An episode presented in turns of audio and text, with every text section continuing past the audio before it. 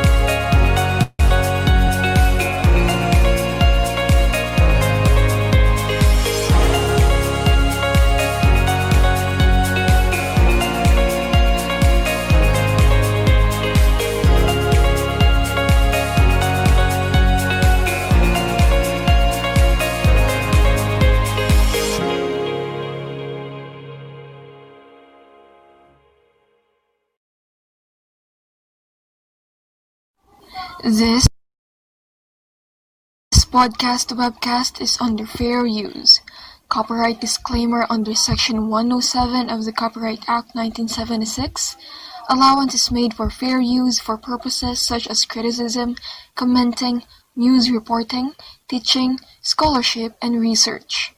Fair use is a use permitted by copyright statute that might otherwise be infringing. Non-profit, educational, or personal use tips the balance in favor of fair use. All rights and credit go directly to its rightful owners. No copyright infringement intended.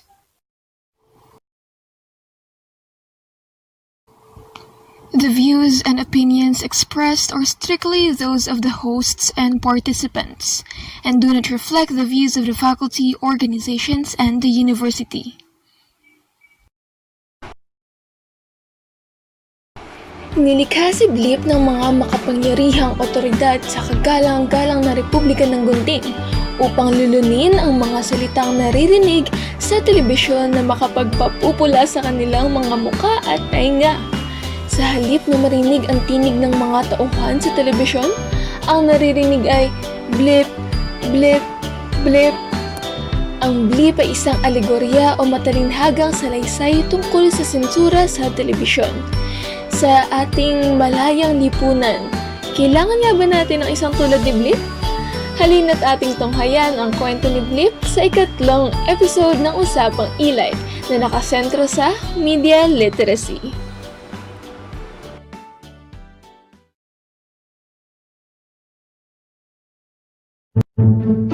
Magandang araw mga bata! Ako si Kuya M B at ako ang inyong makakasama sa pagbabahagi ng panibagong kwentong pambata na handog ng Usapang eLITe para sa inyo. Maghapon ba kayo kung humilata sa harap ng telebisyon? Nako, nababantayan nyo ba ang mga salitang inyong naririnig na lumalabas mula dito? Kung hindi, halina't samahan nyo akong pakinggan ang kwento ni Bleep na likha ni Ginoong Rene O. Villanueva at iginuhit ni Ginang Beth Parocha Doctolero. Ating kilalanin ang bidang karakter sa tampok na ating istorya ngayon na handang lulunin ang mga masasamang salita na maaari niyong marinig sa telebisyon. Handa na ba kayo mga bata? Dahil ramdam ko na ang nag-uumapaw niyong pananabik, simulan na natin ang kwento. Si Bleep ay nilikha ng mga makapangyarihang otoridad sa kagalang-galang na Republika ng Gunting. Walang nakakakita sa kanya maliban sa ministro ng moralidad at kondesa ng kayusan. Isang araw, si Bleep ay ipinatawag ng mga makapangyarihang otoridad para gawing pagbabantay ng kagandahan, katotohanan at kabutihan sa Republika ng Gunting. Dahil dito ay tuwang-tuwa ang ating bidang karakter.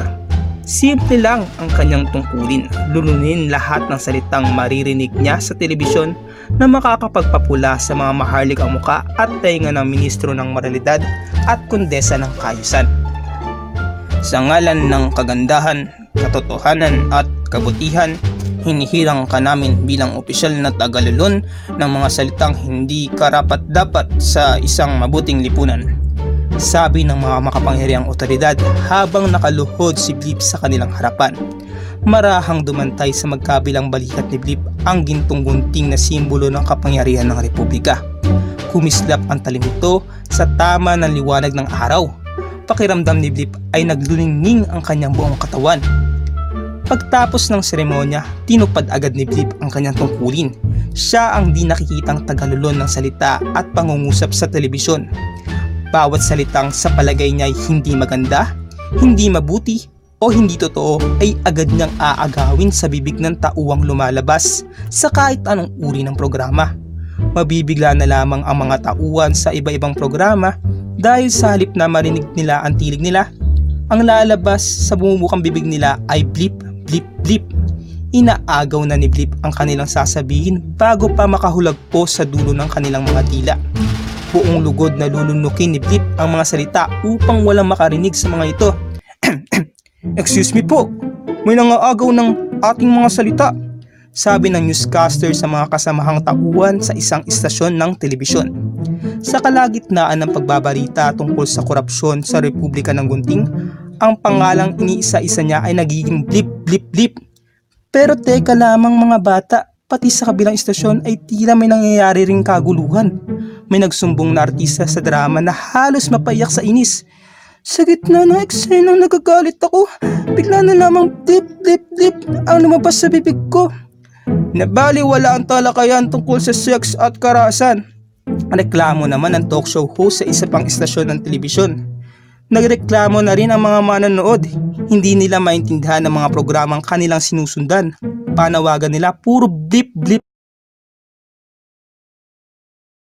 blip na lang ang naririnig sa aming diskusyon. Iyan ay para sa kabutihan ng lahat, pahayag ng mga makapangyarihang otoridad. Maraming salita at pangusap ang hindi karapat-dapat sa tinga ng mga mamamayan, sabi ng Ministro ng Moralidad. Kailangang bantayan ang anumang naririnig naming lahat, dagdag pa ng Kondesa ng Kaayusan. Pagkatapos magsalita ng mga nasa kinauukulan, iunasiwas nila sa hangin ang gintong-gunting na simbolo ng Republika. Pero maraming paraan para bantayan ng mga uri ng salita at panoorin sa telebisyon, sabi ng mga tao. Gaya ng ano? Tanong ng ministro at kondesa. Gaya ng pagtiyak sa mga programang angkop sa mga manonood, sagot ng mamamayan ng Republika ng Gunting. Marami pa silang mungkahi pero hindi na sila pinakinggan ng mga makapangyarihang otoridad na taas noong tinalagkuran ang pagpupuyos ng mga mamamayan. Dahil dito, lalong pinagbuti ni Bleep ang kanyang trabaho.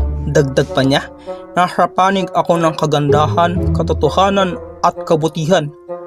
Anumang salita sa palagay niya ay hindi maganda, hindi mabuti, hindi totoo'y bigla niyang aagawin at lulununin. Araw-gabi, agaw-lulun ang ginagawa ni Bleep." Hanggang isang araw mga bata, may napansin si Bleep. Bumibigat ang kanyang katawan at ang tiyan niya ay parang hinihipang lobo ay nagsimulang kumulukulo at gumalaw-galaw. Nagwawala ang mga salitang nilulun ni Bleep. Nagkakagulo ang mga ito sa kanyang tiyan. Ang mga salita ay dapat makarating sa mga tao na dapat magkatinig at marinig. Ano kaya mga bata ang ginagawa ng mga salitang ito sa buhol-buhol na bituka ng batang ahente ng kagandahan, kabutihan at katotohanan? Tama mga bata, kailangan nilang kumawala upang marinig na lahat. Pinagpawisan ng malamig si Bleep. Gusto niyang magpahinga sandali, gusto niyang tumigil at mag-isip. Pero araw-gabi may palabas sa telebisyon, kaya araw-gabi kailangan niyang mag-agaw ng salita. Kailangan niya lulunin ang mga ito. At bawat salitang lulunin ni Bleep ay lalong nagpapakulo sa kanyang tiyan. Galit na galit ang salitang inaagaw ni Bleep. Gusto nilang tumakas, gusto nilang maibulalas.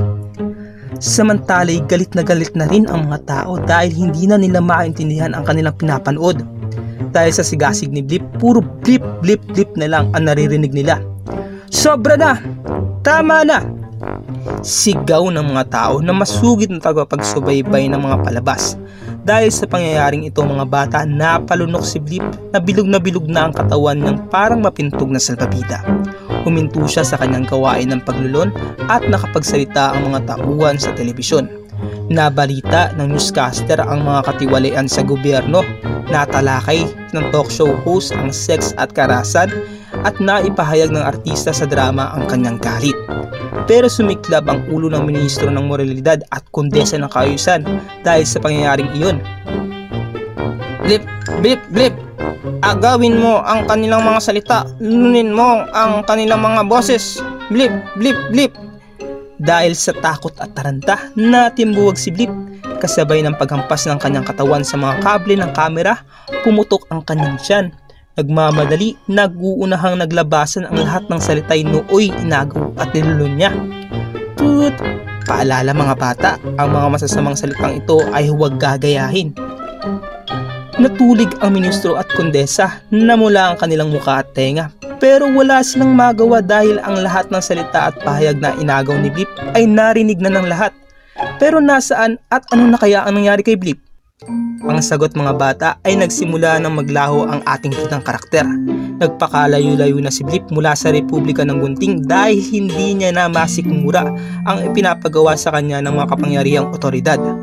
Ngunit mga bata, matapos ang pangyayaring ito ay muling naghahanap ang mga kapangyarihang otoridad sa kagalang-galang na Republika ng Gunting ng kapalit ni Bleep. Kayo mga bata, gusto niyo bang maging aplikante? At dito na nga nagtatapos ang kwento sa araw na ito. Tandaan mga bata na hindi lahat ng napapanood nating palabas at naririnig na mga salita sa telebisyon ay akma sa ating edad. Ngunit karamihan sa mga ito gaya ng mga panayam at mga balita na pangunahing katotohanan ng atid ay nagbibigay liwanag at kaalaman sa atin bilang mamamayan. Kung kaya naman maaari nating hikayatin ang ating mga magulang na bigyan tayo ng patnubay at gabay habang nanonood. O di kaya naman ay sumangguni tayo sa isang eksperto at dihita mong pinagkukunan ng impormasyon nang sa gayon ay magkaroon tayo ng kaalaman kung ano ang mga bagay na hindi maganda, hindi mabuti o hindi totoo sa mga pinapanood natin. Tama ba mga bata? Aba, syempre! Muli, ako si Kuya M B at maraming salamat sa inyong walang sawang pakikinig sa mga kwentong pambatang itinatampok namin dito sa Usapang eLITe. Abangan ang susunod pang makabuluhang kwento na handa naming iparinig sa inyo. Maraming salamat. Ingat!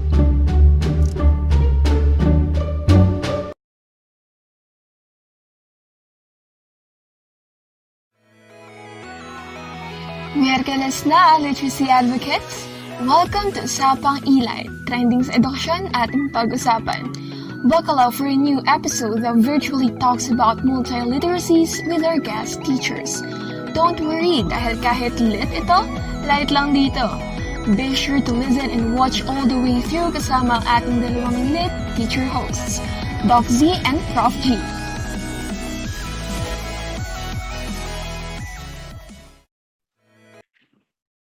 Magandang hapon po. Magandang hapon sa lahat. Partner, kamusta ka dyan?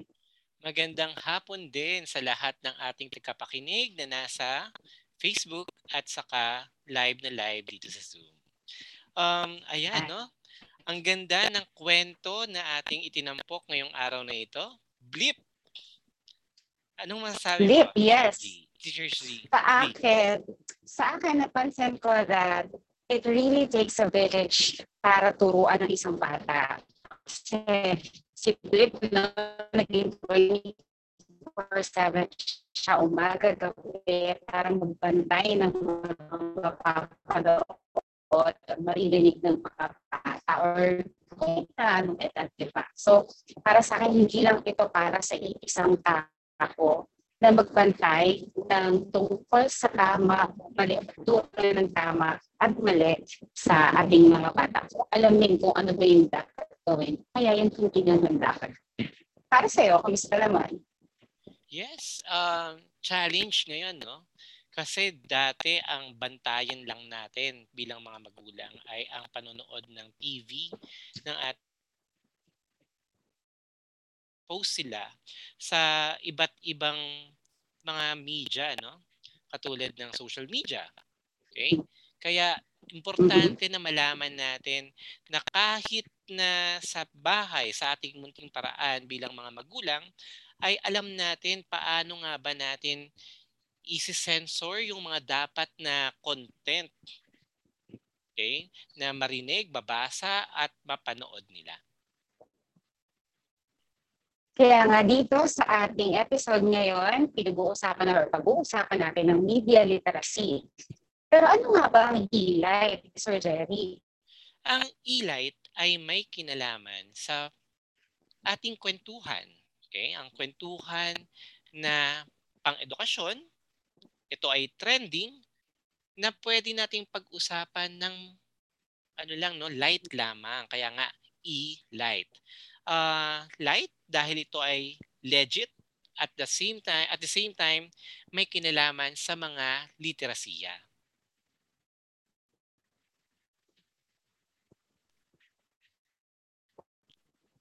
Kalmahan lang. Ayan, kalmahan lang syempre.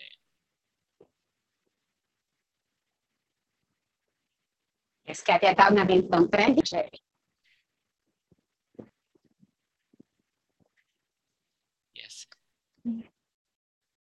Sige. So, tayo ay sasamahan ngayon ng ating mga in-invite na mga guest speakers, no? At ang mga ito, ang mga guest speakers natin... Tama, tama, Sir Jerry. Yes. Mm-hmm. Ang mga guest speakers natin ay mga guro sa DepEd. Uh, at meron din tayong isa na galing sa P N U South Luzon. Sige, pakilala natin kasi mukhang... excited na tayong makilala ang ilan sa ating mga in-invite na mga guest speakers. Simulan ko na, Sir Jerry. Uh, sinisimulan ito ni Miz Sherilyn B. Pamintuan. She is currently a faculty member of the Homes Department or Youth Department in Malinta Senior High School, where she teaches media and information literacy and personal development. She is also a part-time instructor at the College of Engineering and Information Technology, Department of Pamantasan ng Lungsod ng Valenzuela, where she teaches I T or Information Technology and C S Computer Science subjects. Yan, talagang importante malaman natin yung mga masasabi ni Ma'am regarding sa media literacy. In twenty seventeen, she finished her master's degree in Information Technology at the Philippine Christian University, and in addition, she has different certificates of accreditations which include National T V E T Trainers Certificate, Visual Graphics Design, Trainer's Methodology one Certificate, and Computer System Servicing, M C two. So, tingnan natin yung susunod na speaker. Um, bago yan, let's welcome Miz Sherilyn B. Pamintuan. Okay. Magandang hapon. Hi, Ma'am. Good afternoon, um, Sir Jerry and Ma'am Zanina. Is it Ma'am Zanina? Yes. Ma'am Shanina po, Ma'am Shine. Yes, Ma'am Shine. Thank you for inviting me here. And at the same time, medyo pressure na hapo yung yung ating ano no, uh, program. Mas pressure pa pala yung introduction po, tuloy. Thank you so much to Bali. Mamaya po, ma- sana masagot namin ang inyong mga katanungan. Thank you po, Sir Jerry and Ma'am Shaina. Thank you, Ma'am She. Ayan, sige. Ang susunod naman natin na guest speaker na ipapakilala ay um, isang associate professor and yung for, uh, the former head of the Knowledge and Management Office. He holds a Master of Arts in Education, specializing in Language and Literacy Education at the University of the Philippines, and a Bachelor of Secondary Education degree, major in English at the Philippine Normal University. He is currently working on his dissertation for the P H D in Knowledge and Innovation Management at the Institute of the, for Knowledge and Innovation, Southeast Asia Bangkok University, Thailand. He has been a um, research paper presenter, author, module writer, training organizer, facilitator, and project coordinator of international and local I C T-based projects in the basic and the tertiary education levels, whose innovative ideas, projects, researches, specifically short film project on UNESCO Better Learning, Better Life. he dubbed as learning out of the board and beyond are recognized at the local and international levels. His current areas or fields of interest for research and explorations are not limited to managing uncertainties, knowledge management, knowledge sharing, mobile learning, social media in education, educational networking, training, and extension activities. Let's give it up for Professor Reynald M. Cacho. Hi, sir. Good afternoon po. Hello po. Magandang hapon po sa lahat. Yeah. Ayan. Ang susunod naman po is si Sir Rowell Marquina. He earned his Bachelor of Science in Industrial Major and Computer Education degree at the Technological University of the Philippines, Cavite, and attended Master in Information Technology at S T I College, South Woods. He is presently enrolled at the Philippine Normal University as the Master of Arts in Education, specializing in curriculum and instruction scholar. A certifi- uh, certified training and holder of National T V E T Trainer Certificate of Computer System Servicing N C two to the Animation N C three and Visual Graphics Design N C three. He started his teaching career at Dasmarinas National High School as an I C T teacher way back in two thousand five while teaching as a part-time college instructor in reputable institutions such as Philippine Nautical and Technological College, University of Perpetual Help University, Lyceum of the Philippines University, South Mansfield College, and Saint Bernadette College of Alabang. He is currently working as a senior high school teacher at Tunasan National High School, an I C T teacher at M I T International School, and content specialist at Clipper, Philippines. In terms of research, he is Basic Education Research Fund grantee of the Department of Education. He has won and presented his research regarding innovative teaching pedagogy and assessment techniques in various conferences such as S D O Muntinlupa Research Parliament, Regional Research Conference on Educational Policy and Practice, International Teacher Education Research Conference, International Research and Innovation Conference. So let us all welcome Sir Rowell Marquina. Hello po, sir. Hello po, good morning. Good morning, kasi voice ko po ako. Lagi okay po. Sige po. Thank you for the invitation po. Salamat po for coming. Okay. So, ang kasama ng ating mga guest speakers ngayong hapon na ito ay si Ginang Alma Cecilia A. Lawagan. Siya ay nagtapos sa pamantasang normal ng Pilipinas noong taong nineteen eighty-eight. Siya ay naging tagapagsanay ng iba't ibang patimpalak tulad ng pagsasalaysay ng kwento, chamber theater, at dagliang pagsulat ng Y M C A national level. Siya ay manunulat ng Filipino Grade three module, nanalo at naging kampiyon sa songwriting competition ng Y M C A twenty twenty-one to twenty twenty-two, napili bilang national teacher broadcaster sa DepEd T V, naging itulay tutor ng I C T S, EduTech, napakabibigat ng mga ano no karangalan. Nagkamit rin siya ng iba't ibang parangal tulad ng National Teacher Broadcaster, Subject-Based Level, asignaturang M T B M L E, Outstanding Educator ng Manila twenty eighteen, Outstanding Kindergarten Teacher, Outstanding Filipino Teacher.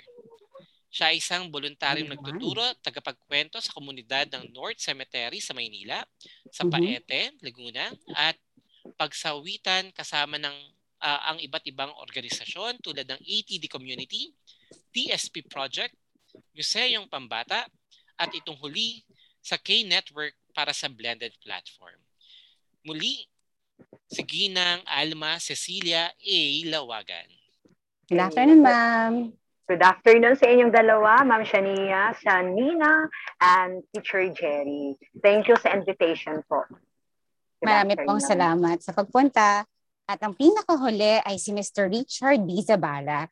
He is a programming teacher specialized in web development in Lagar High School and a senior high school I C T coordinator in Schools Division Office of Quezon City.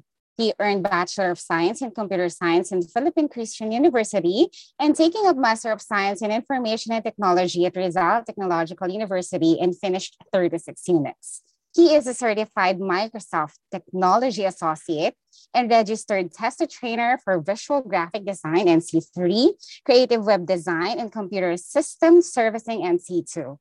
A first place winner of video lesson demonstration teacher during the twenty twenty-one division level search for the best skills of video demo, teaching in T L E T D L, implemented an e-link twelve in San Isidro Catholic School as an overall in charge of the mobile learning program. And he conducted various trainings for Microsoft Education Ambassador Program, Test Accredited School, and Department of Education Public Schools. Magandang hapon po, Sir Zabala. Hello, everyone. Good afternoon sa inyong lahat. Thank you for having me here. Wow, so sobrang exciting pala itong show na ito. Thank you so much po for having me here. Maraming salamat din po. Medyo mabibigat ang ating mga speakers ngayon, ano, Sir Jerry? Mula sa mga binasa natin at talagang yes, kita ko ay ano no, very much experience sila sa topic na ating pag-uusapan ngayon. Yes, kaya iniisip ko, naku, parang kulang ata yung oras natin para sa mga isi-share nila sa atin para sa hapon na ito. Kaya naman, simulan na natin. Yes, medyo kalmahan lang natin, no? Kasi nga, e-light lang ito. Kwentuhan lang naman tayo, no? Ah, sige. So, ang ang ating paksa ngayong araw na ito ay may kinalaman sa media literacy. Alam naman natin na marami tayong literasiya ngayon, no?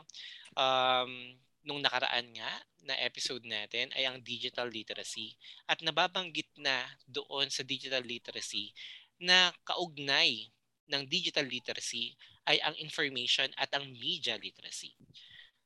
Tama ba? Uh, Tama, yes. Kaya naman gusto nating malaman ngayon, ano, bilang sa un- bilang unang katanungan, ano po ba ang media literacy? Sino po kaya ang gustong mauna? Para naman akong nagpatawag ng recitation doon, Sir Jerry. Pero oh, sino po ba ang gustong sumagot ng tanong na ito? Ayan, ayan si Ma'am Alma. Mukhang handa yeah, na so, si Ma'am Alma dito. Hindi kasi parang recitation, naalala ko tuloy, nag-aaral ako. Parang binadalitan. Parang gano'n nga po eh. So, oh, tapos, po, eh. Kanina kasi, bago tayo magsimula, nakakakaba yung tungtong. Parang naku, level up ito. Tapos yung mga nakakasama ko, grabe. Mga doktoral. Naku po, sabi ko, na, nasa tamang track ba ako? Makakapagbahagi ba ako? Sabi ko nga ganun. Tinatanong ko ngayon ng sarili ko. Sabi ko, masagot ko kaya yung mga tanong nila. So tayo, kapag uh, ang media literacy kasi, napaka-broad, no? Malawak ang kanyang sakop, yung scope niya nito. Pero una muna, alamin natin kung ano po yung media. Ito po ay form of communication, no? Where we can reach others, yung mga tao na sa paligid natin. Pag sinabi naman nating literacy, ito yung paraan where we can read and understand uh, certain topics. So kapag ipinagsama natin itong media literacy, ito yung expanded conceptualization of literacy that includes the ability to access, access and analyze media messages, as well as create and then reflect and take action. So pag sinabi natin reflect, may responsibilidad na doon. Take action, nandoon na rin ang ating role. Ano po ba ang dapat nating gagawin? So ito din po yung uh, using the power of ano uh, power of information and communication uh, to make the difference in the world. So sobrang lawak. Nandyan yung may print ads tayo, ang dami-dami nating dapat uh, uh, ayusin pa when it comes sa ating media literacy. Yun lang po yung ang ang ang, ang naisip ko po na uh, kahulugan kung ano po ba yung media literacy. Maraming salamat po. So it's on access and also analyzing what has been accessed. Okay, so simula pa lang po ito. Ano pa po ba may ang mga... May pangatlo pa, may dinagdag. Ah, yes, pero pa. Ano access, pa? Access, analyze, and reflect. Create. Ah, okay, reflect. reflect. Okay. Reflect. Okay, so sino susunod, Sir Jerry? Ikaw naman magtawag ng pang-recitation points nila. Pwedeng volunteers. Volunteer pala. Okay. Ayun. Bali, dudugtungan na lang po natin, di ba? Okay po. Yeah, tama. Ayan, thank you Sir Jerry and Ma'am Shine. Nauna na po ako, baka maubusan ako ng definition. Hindi, joke na po. po. Pero actually, napakadami na pong technical definition. You know? And yun sa sinabi ni ma'am, part of it pa lang yun. And then, actually, uh, according kasi sa mga definition, it's more on focus na po tayo dito sa sa bawat tao, no, sa bawat isa. So uh, as of the moment, media literacy is now very important in education of our children. Hindi lang naman po ito pang pang araw-araw nating nakikita o napapanood. So students and children are being exposed every day in media. So now, we as parents and teachers cannot control them. Yun po yung nasa isip ko lang sa ngayon. Ano? At being a teacher, hindi po kasi...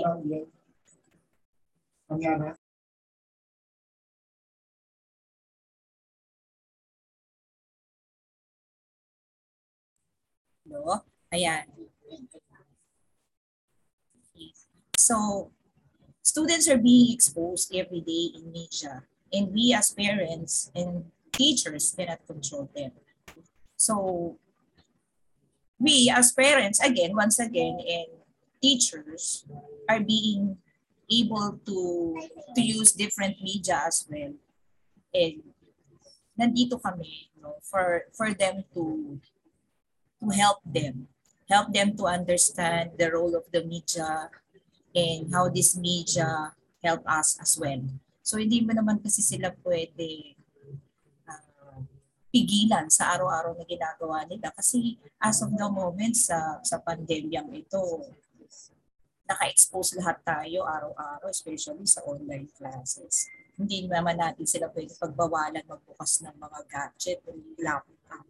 So we as teachers and parents are here to help them to understand, being able to, to um, expose, no? At the same time, assisting them. Yun lamang po. Yun lamang.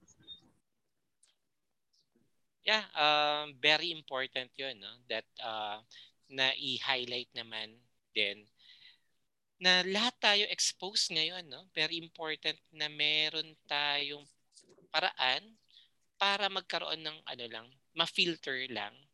Kasi sa dami ng mga pwedeng makita, mabasa, mapanood, medyo challenging para kay parent saka para kay teacher kung paano ipapaliwanag ito sa mga bata. Yung processing kasi ang mahalaga eh. Paano natin na ipaprocess ito at paano natin na-filter din na ito hindi pwede yung niya muna. Kailangan ng parang may M T R C V sa bahay. Yes. Diba? Ayan. Mm. Sige. Doon sa ating mga gentlemen, meron ba tayong idea? Ano nga ba ang media literacy? Ang dagdag sa mga binanggit ni Ma'am Alma at Ma'am She? Siguro pwede na akong pumasok. Ayun, okay una, sir. Una ako na si Sir Rowell. Una ako na si Sir Rowell. Nakikita ko parang ready na siyang sumagot. Baka maubusan ako kay Sir Rowell eh. So, good afternoon po ano, sa lahat. Talking about uh, media literacy, we have different form of media. We have this uh, newspaper, T V, social media platforms, and then yung Facebook, TikTok, Twitter, and yung iba pa. So we have also the video games and so much more. Ang dami, ang dami nating uh, different form of media.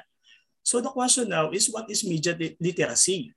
Mm-hmm. Actually, for me, it is the power to know and evaluate type of forms of communication. Uh, media literacy skills is very particular particular right now because we need to assess assess what the author's credibility and intent. Okay? Kasi minsan yung nagiging uh, problem natin ngayon, diyan tayo nagkaka-problema ngayon based doon sa sa author. Ano ba yung kanilang intent? Mm-hmm. Does this uh, person is credible enough to say such uh, content? It allows also to detect the effect and meaning behind media messages, whether you are part of media production or you are just a user of this uh, form of media. Yun lang naman po yun sa akin. Thank you so much po. Okay, so minsan kasi no, kahit na ganito yung intention for example ng author, biglang iba kay Marites. So ang nangyayari, kapag shinare niya na ito, for example, sa kanyang social media platform, nagkakaroon na siya at nahahaluan na siya ng ibang discipline o kaya ng ibang kahulugan. Ayan, maraming salamat po doon. Meron pa ba, Sir Jerry? Maganda yung binanggit ni Sir Chard na tayo ay consumer, no? Pero mm-hmm. uh, hindi lang explicit din na nasabi na producer din tayo. So that's mm-hmm. why it's very very important for us not only to know the intention of the author, pero when it comes to our production, kung tayo naman yung nagpo-produce ng content, dapat alam din natin, malinaw rin sa atin yung purpose natin. Right? Mm-hmm. Yes. Yan din yung gusto ko malaman, Sir Jerry. Eh. So sa dinami-dami ng mga information na nakakalat, as a consumer, ano yung bibilin mo? Ano yung yeah. gugustuhin mong basahin? So are you just going to read something because of the visual representations, hindi yung mismong content niya? So bibilin mo ba ito? In short, babasahin mo ba ito? Dahil yung title niya ay nagsasabi na ito yung tungkol sa content nito. However, as you read on, mapapansin mo na hindi yun yung ibig sabihin niya. So, um, meron pa ba tayong, in, kailangan pang malaman sa definition ng media literacy or kailangan na ba natin pumunta sa susunod na katanungan? Ano sa palagay mo, Sir Jerry? Sa palagay ko, may gustong sabihin, Sir Rowell. Go, Sir Rowell. Hello po. Hello po. I'm subscribing doon sa mga noun and definition. Talaga namang tama po. I, I subscribe to their definitions. Um... Sa akin, na, sa akin, nakikita ko kasi ang media literacy as a competency. It's a much needed competency lalo ngayon sa information age. Kung si D P Lenny Robredo gusto nga niya magkaroon ng educational crisis, gusto niya magkaroon tayo ng ano, 'di ba, na nakikita niya ng state of education ay nasa crisis na. Dapat ang information crisis na rin kasi napakahirap ngayon mag-distinguish ng information. And okay. that's the reason kung bakit in-include ito sa sa curriculum ng uh, senior high school. Kasi ito yung mga bata na na prone sa mga information, disinformation, or minsan hindi nga disinformation eh, minsan nga insufficiency lang. Yung they jump out to conclusions with a mere, yung kakaunting information, no? Very dangerous din yun. Uh, I agree with uh, Sir Jerry na sinasabi niya, uh, it's not enough na uh, the the purpose of the media uh, literacy, uh, informa- media information literacy teacher is should not end by teaching our student to criticize or analyze kung ano ang factual at hindi. Dapat marunong din silang mag-create. Kasi dapat, ano, nalaman nila yung totoo gamit yung mga system na tinuro sa M I L. Dapat is, tumulong na rin sila sa pagpropagate at pagproliferate uh, ng mga totoong information para makombat natin yung ating mga misinformation at disinformation, no? Yung mga ganong bagay. At uh, kung mapapansin nyo, I believe naman halos magkakaedad tayo dito. Hindi naman ito problema dati. Opo. Agree. Linear yung ating, ano, linear yung ating source of information. Nafi-filter ng mga credible sources. Tama. During that time, ang mga taong pwede lang mag-share ng information talaga mga authority. Tama. But this time, talaga kung saan saan nanggagaling ang information. May makikita kang thirteen years old na magsasalita tungkol sa politics. Diba? And and he will make it appear na parang credible source siya. Magsistate, hindi mo na, uh, tuturo mo sa M I L, dapat yung pakikinggan mo, dapat may credible sources siya. Eh yung isang vlogger, naglalabas ng mga sources, ng mga mm-hmm. facts, information. So kung ikaw ay medyo madaling madala ng information, so madal- ma- matatrap ka dun sa ganong bagay. No? So yun nga, as I have mentioned, this is a very much needed competency in this information age. At tamang-tama. Uh, tingin ko nga dapat hindi ito sa senior high school nagsisimula eh. Kasi ngayon ang nakaka-expose sa information, even elementary. Yes. Elementary. Kung elementary, nasanay na kumukuha ng information sa TikTok, mm-hmm. sa YouTube. Ay nako, asahan mo, magiging way of life niya na yan. At magiging napakahirap ngayon pag ikaw ang M I L teacher. That is one of the difficulty. Minsan nga, pati teacher nakakalaban mo eh. Kasi yung teacher mismo, spreader, peddler ng misinformation. Yun lang po. Thank you.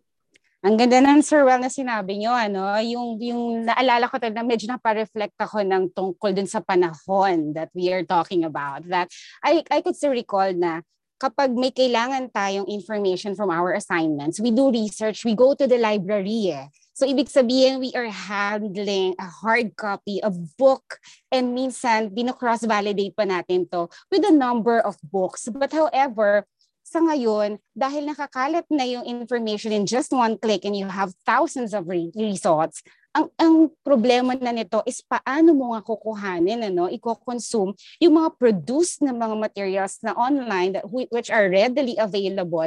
Nasasabihin mo ngayon sa mga bata na hindi porket na nandyan yan is totoo yan. Kasi nga, tama yung sinabi niyo, sir, ano? The way of life na nila yan. So, sasabihin nila na according dito sa resource nila is ganito at paniniwalaan na nila ito as a credible na source.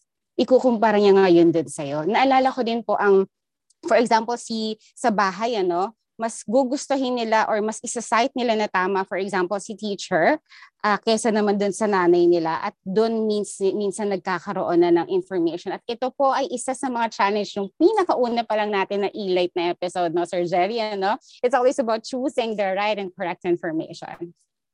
Yes, very important yun. No? I think makakapagbigay si Sir Ray ng Um, ano parang new flavor dito sa media mm-hmm. Kasi no kasi uh, coming from from Bangkok University. Ah uh, yes sir. 'Di ba? Uh, yes sir. Uh, I, I could not wait. Ah uh, parang sinadya niyo tong ako lang ang nasa university na galing. But I know. Pero I understand now there are faculty people here who uh, are teaching in the university as on a part-time basis. I I really appreciate and commend all the ideas, of course, uh, the invitation for having us here. Uh, yes, uh, just like, yeah, a point on uh, providing alternatives in, uh, and uh, perspective on media literacy uh, coming from uh, maybe higher education is the issue on access. It's no longer actually more on the access because media are targeting young individuals, even very young, na at the tips of their screen lumalabas na because they are being targeted. So not so much about the access because again, the rise of internet, coming from, you know, uh, when you access your Facebook, you're already selling. When you, when you sign up in, on, on a social media account, you're already giving data. And what do these social media do? They give you the information, kahit pa Netflix pa yan. Now, the challenge is how do we teach our students to develop the competencies that was mentioned by Sir Well? This, dito papasok si skills, knowledge, and values, the combination of all these things na that's why we're, we're, we're training our students. We have to put the right interventions that kahit sila lang, without even much intervention from the teacher, from their parents, they can do self-regulation. And when when when they have this kind of regulation, when, when they know what to share and not to share, when they know how to process, how to respond personally on the personal level, on the psychological, emotional, or whatever meaningful or creative purposes you want to respond, but not just by receiving it, by making something out of it. And, you know, issues on privacy, you know, issues on uh, copyright, you know, issues on uh, violating other people's rights. Ito, dito papasok yan. And again, uh, hindi lang ito dapat talaga nag- nagsisimula at the high school level. I agree with all. Uh, even my, my six-year-old daughter, bigay mo lang yung YouTube sa kanya, alam na niya pindutin, and he knows, she knows how to see and uh, and uh, and and w- when the YouTube is, of course, is, and the setting is the the, the the the young ones are watching, and again may merong sistema sa YouTube that do filter, filter and the parents need to to to know this, uh, and also our siblings and um, and many more. So nandun yung issues ng uh, access, how to paste, how how to process it, how to respond to it, and in the different level, and uh, as as the word literacy. Doon papasok yung challenge and uh, uh, challenge and responsibilities ng teacher. Uh, actually, hindi na si teacher ang tinuturo ngayon na tama eh. Si Facebook na. Ay, nakita ko sa Facebook, tama. So parang mas empower pa si Facebook kaysa kay teacher. So doon tayo papasok. I thank you so much for that. Yun muna, okay? Yes, actually, yes. Sir Cacho, yun yung susunod nating tanong eh. So, yun yung gusto nating malaman. That now that we are having a lot of information, ano? Uh, pero gusto ko yung ano yung idea na ipasok natin that media literacy is power. Kasi when it comes to having these skills, these competencies na nakapaloob dun sa media literacy, magiging powerful tayo. Okay? When it comes to the use of uh, whatever on hand, no, na information, mm-hmm. yan. Mm-hmm. Sige. Punta tayo sa second na question, mukhang na-open up na yun na kasi yun eh. eh. Yes, actually na-open yan na nga. Kaya sabi ko, yun nga yung oh. important doon. No? We are trying to develop knowledge, skills, and attitude. Pero ang tanong is, paano po ba yun, sir? Paano po na natin i-develop ang media literacy among our learners? Pwedeng ano to, no? Parent perspective o kaya ay being a teacher. Teacher, yes, yes. Or tito or tita. Yes. Mm-hmm. Simulan ko lang, sir. Yeah. On, Sige on pa. Very, uh, uh, yes, uh, diretso lang. Uh, we we defined earlier media literacy. So, uh, I we we yung base word niya na media uh, is now uh, encompassing. Hindi na lang siya print, hindi na lang siya sound, hindi na lang siya uh, uh, combination of, uh, of motion and picture, but all forms of communication, whether it's signs, symbols, language, in uh, in multimodal span, or in any way we respond to it. We we or kahit ngayon hindi natin pag-respond dun sa, sa information na nakikita natin, somehow it directly and indirectly influence the one getting it as research uh, approved. Uh, siguro, uh, ang pinaka-basic as to the question, how do we uh, promote literacy, is that tayo as a teacher, siguro dun sa atin magsimula as model mm. of Uh, of, uh, of uh, information processor, information production, and how do we share it in any way we can. Siguro, yun, yun, yun. How do we model it? Yan, napakabigat na issues yan. Kung, kung yung sarili mong Facebook account is not a model for sharing, or uh, you may create another Facebook for your other purposes kung meron ka mang other agenda. So, lalo na, Do we do we need to friend our our students? Is, is that an issue for especially at the elementary level, or uh, do do we should should we include other uh, other media? Pwede bang pwede ba tayong makipagtawagan sa ating estudyante? Uh, baka ma-misinterpret nila yung haba ng tawag ni sir, parang baka iba na to, and and so on mm-hmm. and so forth. Yung that could be direct. Uh, ang, ang problema kasi sa information is that it could be misconstrued or interpreted in so many way, in, in so many ways, no matter what our intentions are. So sa, yung isa pa yun na siguro kailangan tingnan natin. And again, uh, yung competencies ng DepEd na pinopromote yan, again, should target the, the needed skills, the needed knowledge, and the values altogether, na talaga bang makikita ba to sa materials ng DepEd? Makikita ba to sa mga uh, direct, uh, sa mga explicit and subtle ways ng communication ng, ng organization, ng school. Students to teacher, teacher to teacher, school to schools, and, and many more. Alam kong mas marami po kayong masishare sa amin because I, I we, we come from uh, the P N U and I understand. My wife is a teacher, uh, elementary. I, kung ano yung nararanasan niya, nakikita ko. That's why I, I do share. I, I do agree with some of your ano, uh, regarding basic education experiences. So yun lang po muna. So, ang sagot ni sir is you educate Model yourself. Zero. Yep. Mm-hmm. Yes, okay. Sino po po ba ang gustong magpatotoo? Yes, ma'am. Okay po. po. Go ahead, uh, Miz Salma. Yes, ma'am. Uh, sususugan ko po yung sinabi ni sir. Napakaganda ng kanyang sinabi po. Uh, tama po siya na dapat tayo as an educator, tayo po dapat ang, ano, ang modelo. Parang walk talk tayo. Kung ano yung nilala... makikita po sa atin. Pero dapat po sana, uh, tama rin pong sinabi niya na kailangan po mai, ano, embedded ito sa curriculum. Ano po ba yung dapat? Nakakapag ito ay magsimula sa lower grade. Kasi ang nangyayari sa high school lang ito or sa uh, senior or junior high school lang na ituturo ito. Pero sa lower grade, wala po kaming ganoong lesson. thirty years na ako sa teaching, wala kaming ganoong lesson about sa media literacy. Basta na lang mga bata, pwedeng mag-TikTok, pwedeng mag-share, pwedeng lahat. So walang filtering. Ang ganda po ng sinabi ni Teacher Jerry kanina, dapat pinifilter natin, ano man po yung information, may purpose ka dapat kung ano po yung ibinabahagi mo. Hindi lamang sa TikTok, hindi lamang sa mga anumang information sa ibinabahagi mo. So dapat dito papasok yung librarian natin. Na dapat po ang librarian ay suportado ng training at resources na kung saan siya din mismo ay uh, makapag-influence sa amin ng mga ano mga teacher din na ito dapat ang ibibigay kasi ano na yan eh na-filter na eh, na, na Q A na kumbaga, na quality assurance na ang information na ito, na kung saan hindi na makakaharm doon sa bata. Uh, yun lang po ang naisip ko na dapat embedded sa curriculum, dapat magsimula po sa lower grade din po, sa primary and intermediate kung maaari. Uh, sana ho magkaroon din ng program yung Department of Education po. Uh, hindi lamang doon sa junior o kaya sa high school or sa college ito mai, maano po, maisama sa curriculum. Ganun din po yung ano, dapat ang librarian should be recognized, no, and supported uh, as educators. Kasi malaking tulong po sila talaga.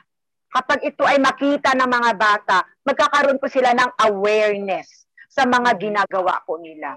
Totoo po yan. Ako din po as teacher, talagang hindi mo sila one hundred percent yan na uh, sabihin mo malilesen yung mga information or ma, parang twenty-four seven mo ma ano ma ma ano taw, ma mag-guide mo sila. Hindi talaga kasi ilang oras lang kami, hawak namin sila. Pero dapat sana, maliban po sa librarian, dapat din po sana yung per barangay, ito po yung mga parents ng mga batang ito, ma-educate din po sila when it comes po sa media literacy. Magkaroon po sana ng programa sa barangay para ang mga batang ito na kung saan nanggagaling doon ang aming mga estudyante, magkaroon po sila ng knowledge. Ano po ba ang media literacy? Para at least kahit na papaano may programa tayo, malilesen natin po ito.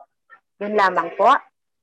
Okay, so kailangan po ipasok sa curriculum, ipasok sa, sa mga instructional material siguro na ginagamit natin. I think na, Sir Jerry, sa atin kasi sa P N U, we are trying na ipasok po ang gender, diversity, ganyan sa loob po ng mga uh, syllabus po namin. Bigla ko naisip, Sir Jerry, no? Yung digital at yung media, parang hindi natin masyadong pinag-uusapan ngayon lang. Ano? Pero bakit hindi nga natin yun isasama sa mga I Ms natin? I think it is about time to also develop materials that will discuss these literacies. Yes. Sir Zé? Sa tingin ko. Although we have one prof ed, major, prof ed subject kasi, prof ed, no? Regarding uh, literacies na lahat uh, na. Mm-mm. Pero I think kasi dahil mas ano, merong may imbalance when it comes to our appreciation. Mm-mm. Kasi yung dati, before the pro- dahil nga nagkaroon tayo ng pandemic, na-accelerate lang yung idea natin na kailangan na natin talaga patag- patatagin itong media literacy. Eh, eh paano kung nagkaroon, uh, hindi nagkaroon ng pandemic? Mm-hmm. Diba? So, some, somehow, yes. ano eh, maaaring sabihin natin we are at fault kasi hindi natin ine-explore yung mga unexplorable. Diba? Pero, ayan, yes. mukhang magandang tingnan natin. Probably naka ano, naka-embed, Mm-mm. naka-embed naman sa curriculum itong media literacy lalo na sa reading. Yes. Pero hindi lang ito na eh, nagiging explicit. Ang mahalaga kasi yes, explicit again. natin eh. Ayun. Um of course tayo nag-uusap tayo as a te- as teachers, no? Pero Mm-mm. yung mga nanonood din sa atin na mga magulang. Um may ay, may tanong din sila regarding sa oo, ayan yung media literacy. Ako ay pinanganak na ahead of time. Diba sabi nga natin, ahead of time tayo. Uh-uh. Pero da- dahil sa sa job natin, sa trabaho natin, kailangan nating matuto ng ano no, ng media literacy. Pero being a parent siguro, paano nga ba natin i-develop ito dun sa mga bata? Na thinking na ngayon kapag ang mga bata ay umiiyak, bibigyan lang natin ng gadget. So, exposed na sila. Reinforcement sa kanila yun eh. Correct. Yes. Yes, sir. Just like as of the moment, meron tumatabi-tabi dito, kinukuha na yung gadget. Oh, okay. Ayun pala. Ayan. Paano kaya yun, ma'am? Anong, paano natin bibigyan sila ng ano, no? ng guide, yung mga magulang? Paano nila i-develop itong media literacy? Dahil sila lang. Lalo ang mga estudyante nasa kanilang bahay, no? Nagkaroon na lang yes. tayo ng limited face-to-face. Pero, yan. Mm-hmm. Uh, Sir? po. Any, okay. Sige po, sir. Sige po, ma'am, ano muna. Sige po. Para iba yung sumasagot, ah. Yes, okay. Okay. Pasensya na kayo, pagbigyan nyo na ako. Joke lang. Okay po. Sa akin, sa school, yun nga pong sinasabi mo, sir, na paano namin matulungan ang mga magulang about sa media literacy. Maaaring magkaroon po kami ng intervention program about this. No, about sa media literacy, ano po yung mga dapat na mga gagawin o pamamaraan ng mga magulang kapag ang mga anak nila ay may mga ganito, may mga tantrums o ito ito na lang yung sinabi mo nga po kanina. Tapos kasi yun nga po yung pinakaano nila, iniisip nila eh. O tama na yan, oo, di ba? Sorry po, meron akong alaga dito. Gusto ding sumali sa ating usapan. Pinakikiusapan ko nga siya, sabi ko, anak, chowking, anak, chowking ka ha. O, so, ayun po, intervention program.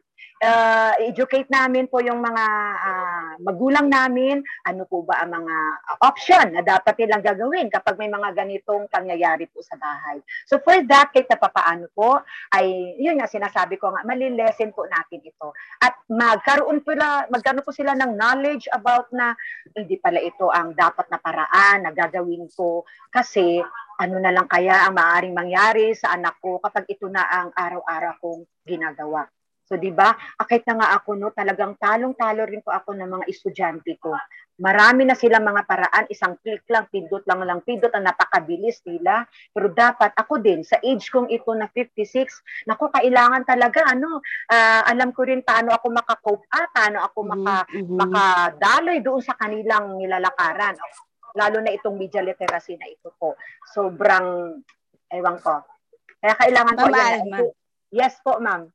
Dapat po pala, in-invite din natin yung mga parents, ano, regarding yes, yung mga ganitong klaseng mga usapin, ano, Sir Jerry, ano, yes. Kasi this will serve as a platform para yes. din po madiscuss yung mga bagay na hindi masyadong pinag-uusapan sa klase, maging sa kanilang mga tahanan. Yes, so, actually, ma'am. Hindi lang, ano, no, may nag, may, may nag-P M sa akin na dati kong estudyante, nagtatanong siya ng pwedeng ipapanood sa mga parents related sa literacy at ito yung ni-recommend ko sa kanya. So probably naririnig tayo, napapanood tayo ng mga nasa U A E. Mm-hmm. Yan, ah, international yeah. pa ha. Wow naman. Hello po sa inyo dyan. Okay. Yeah, so ano pa po bang mga paraan kung paano po natin i-develop ang knowledge, skills, at values para sa media literacy? Sir Will. Go, Sir Reyna. Sir Cacho. Hindi po, si Sir Will nataas. Ah, si Sir Will muna. Oh, sige po, Sir Will. Sige, Sir Will. Before answering the question po, I want to address uh, some points lang po muna. Katulad po nang sinabi ni Ma'am Shanina po, yung uh, hindi nga natin na-include sa across subject yung ano yung media literacy, no, dapat po. Uh, nakita ko kasi ang problema, I, I actually made a research about that. Ang problema po kasi dyan, everyone is thinking na may gumagawa noon. Opo, yung nagiging problema, nagiging pasa-pasa siya. Like for example, uh, yung math teacher na nagtuturo ng algebra or calculus, sasabihin niya, why, why would I share media literacy? E trabaho ng English language yan, trabaho ng I T yan, trabaho ng M I L yan. Saka iisip natin na may nagtuturo noon, it, at the end, walang nagtuturo. Pero dapat delivered siya across curriculum, across. I mean, dapat yung ating mga activities, yung ating mga case studies na binibigay sa mga bata, dapat naka-anchor doon sa media literacy, no po. Ngayon naman po yung last point regarding no sa parents naman, I have this interesting um, uh, observation. Meron kasing nag-present ng papers uh, from Division of San Juan um, para sa mga elementary students. Eh, one of their struggles nitong pandemic ay paano, magtut- paano matututo yung mga bata, especially yung mga grade one to three, eh ang mga magulang nila ay hindi naman masyadong ano, magaling sa, sa mga subject. So what they did is actually a part of the research ng San Juan. What they did is they create a seminar for teach- for parents. So si parents muna ang ang tinuturuan nila para maturuan ng mga parents yung mga bata para mag-guide. So tingin ko dapat pwede natin gawin to sa media literacy kasi nandito sa mga parents ang karamihan ng marites. Nandito eh. So we can address that situation, no? Siguro we can conduct seminars kung pwedeng ang series, mas maganda uh-huh. yung series with parents, no, para at least uh, magsimula sa kanila. Kasi uh, ang nangyayari kasi sa atin, isa sa mga difficulty, although it's all, nag, para sa next question na to, isa sa mga challenges ko ay yung culture na pag-build ng bata. siguro sa classroom, natuturuan mo sila na mag-filter. Pero paglabas nila ng classroom, makita mo yung posting nila sa Facebook, fake news. So, i-message ko pa siya. Sabihin ko, nak, natuto ko ba talaga sa akin? Kasi, tinuro ko sa iyo yan eh. Wala pa tayong, ilang-ilang buwan pa rin tayo nag-issue. Wala yung fake news agad. Eh kasi sabi niya, senior po sa akin ng tita ko eh. Diba? So siguro dapat, uh, yun nga, magkaroon tayo ng kahit seminar, kahit series para sa mga sa mga magulang. Tingin kaya naman ng seminar yan eh. Tingin ko kaya ng seminar. I-imbibe lang natin. I-inculcate lang natin para mag-build natin yung culture. Although, it's a very challenging thing kasi sabi nga ni Ma'am Alma, buo na yung mindset ng mga magulang eh. Buo na yan. Ang hirap silang i-persuade. Hirap silang i-persuade na po. Now, going to the methodology naman po ng pagtuturo ng, eh, ng media literacy, I'm looking at it the perspective ng isang realist kasi realist po talaga ako. No, ang philosophy, uh, philosophy of education po ay realist. Tama po yung sinabi ni Sir Reynald, tayo po bilang mga teachers ay dapat ang greatest visual aids. Tayo po ang mga pinaka-effective na visual aid. Actually, blessing sa akin ng M I L. Kasi I've been teaching uh, high school sa umaga, college sa gabi. So I've been doing a lot of PowerPoint presentations. No, nung maging teacher ako ng M I L, doon ko na-realize na po, ang dami ko palang nabe-break na rule. Like hindi ako nagka-caption ng mga pictures, nag pwede nga magnanakaw ang term eh, intellectual property, magnanakaw. Hindi ka nagsasite ng references. Bisa sa kabibilis mo na gumawa ng PowerPoint presentation, kinakopy mo sa Google, then diretso agad sa ano. So ngayon, natutunan ko yan. So ngayon, ang mga bata ko, they cannot say anything about me kasi yung tinuturo ko, yun ang ginagawa ko. Especially in post posting in social media. I make, my, I make sure that my Facebook is very clean. Kasi kapag nakalabag ako ng isang bagay sa tinuturo ko, that gives them the right dalabagin din yung anumang tinuturo ko na po. Now, um, luckily, yung pong curriculum ng DepEd, the curriculum guide, I'm one of the reviewer ng DepEd curriculum guide for M I L. It serves well. Napakaganda nung kanyang pagkakasunod-sunod. Uh, napaka, napaka ano siya, uh, tamang-tama siya sa pagtuturo ng M I L. Now, it just goes to the teacher kung ano ang gagawin niyang activity para magawa yun. Uh, nag-umpisa siya sa pagpapakita kung anong importance, anong magagawa nito. Yun nga, yung katulad na sabi kanina, yung how to filter, how to create, it will, it will start with filtering and then it will end with creation. No? Kaya nung nag-review uh, kami ng M I L na curriculum, we just approved it kasi tamang-tama naman siya. Now, with regards to the activities, proning lang naman ang kailangan natin mga teachers, proning. Hindi enough na ituro mo na ganito mag-filter. Hindi enough. Uh, what you do is you prone them. Bigyan mo sila ng mga paper wherein they have to check nasaan. Mag-fact check sila. Mag-fact check. Uh, made them as a culture. Araw-araw, bigyan mo sila ng mga activities na, na gagamitin nila para makapag, ma, ma, ma-practice nila yung pag-filter. Na po para ma-practice nila. By that, parang giging culture na siya na next time, kahit tapos na yung subject mo sa kanila, pag nagbasa sila, gagawin na nila yung practice na maghahanap mula sila ng sources. Na po, Uh, yun nga, yung mga activities. Um, one of the highlight ng aking pagtuturo ng M I L, I've been teaching M I L for three years, ay yung mga debates. Hirap na hirap yung mga bata sa una sa debate kasi uh, usually what they say is, I think, in my opinion, no, I told them uh-huh. na hindi pwede mag-debate na walang, na hindi naka-anchor sa, sa, sa references. Kaya bago sila mag-debate, iba tayo naman dati pag nag-debate kasi ewan po, iba, yung, iba talaga yung generation natin eh. Magagaling talaga tayo. Ayun ah. Hindi na kailangan okay. Filter yung teacher information eh. Ngayon, pag nagpapadebate ako sa bata, you have to submit to me your references. Kasi alam ko, yung sinasabi yes. mo ay base sa ganito. Na hindi ka lumalabas doon sa mga bagay na sinasabi mo. At least, I know that they search bago mag-debate. So nagiging napaka-substantial, napaka-factual ng kanilang, uh, ng kanilang pag-debate na po. Now, um, uh, siguro in inabot ako ng sampung debate activities bago lang na-practice talaga. Yung talagang hindi na sila nag-I think in my own opinion. Talagang laging according to. Nakakatuwa naman. Kasi talagang uh, naging culture na nga nila, no? Ito pa yung pinaka-importante para sa akin na pagtuturo ng media information media uh, media information literacy is the technologies. Nako, kasi I T naman ako, I T si Sir Chard, I T si Ma'am She, no? Uh, kasi meron pa may, meron pa kasi paniwala eh na ano ba, nag-search ka sa Google, yung unang lalabas yun ang pinakatotoo. You have to tell the students na hindi yon ang totoo. So at that point, dapat ituro mo how Google, how search engine works para siya gumagana, no? Kasi pag hindi mo pinaliwanag yun, they will still stick to the belief na yung unang lumalabas, yung unang page, yun ang pinaka-factual. Pero you have to tell them na, uh, na nabubus yan, kayang ibus yung kahit factual siya, ah, kahit hindi siya factual, pero may nagbus, lalabas yan sa unang ano. Tuturuan mo rin sila ng search engine optimization para malaman nila uh, how how how how um yung mga nag-i-spread ng information ay ginagamit nila yung kanilang skills. Actually, science na yan eh. Ginagamit nila yung skills para maiboost yung kanilang mga uh, agenda or propaganda. Like what's happening now. Sabi mo nga kanina, crisis na tayo sa information na po.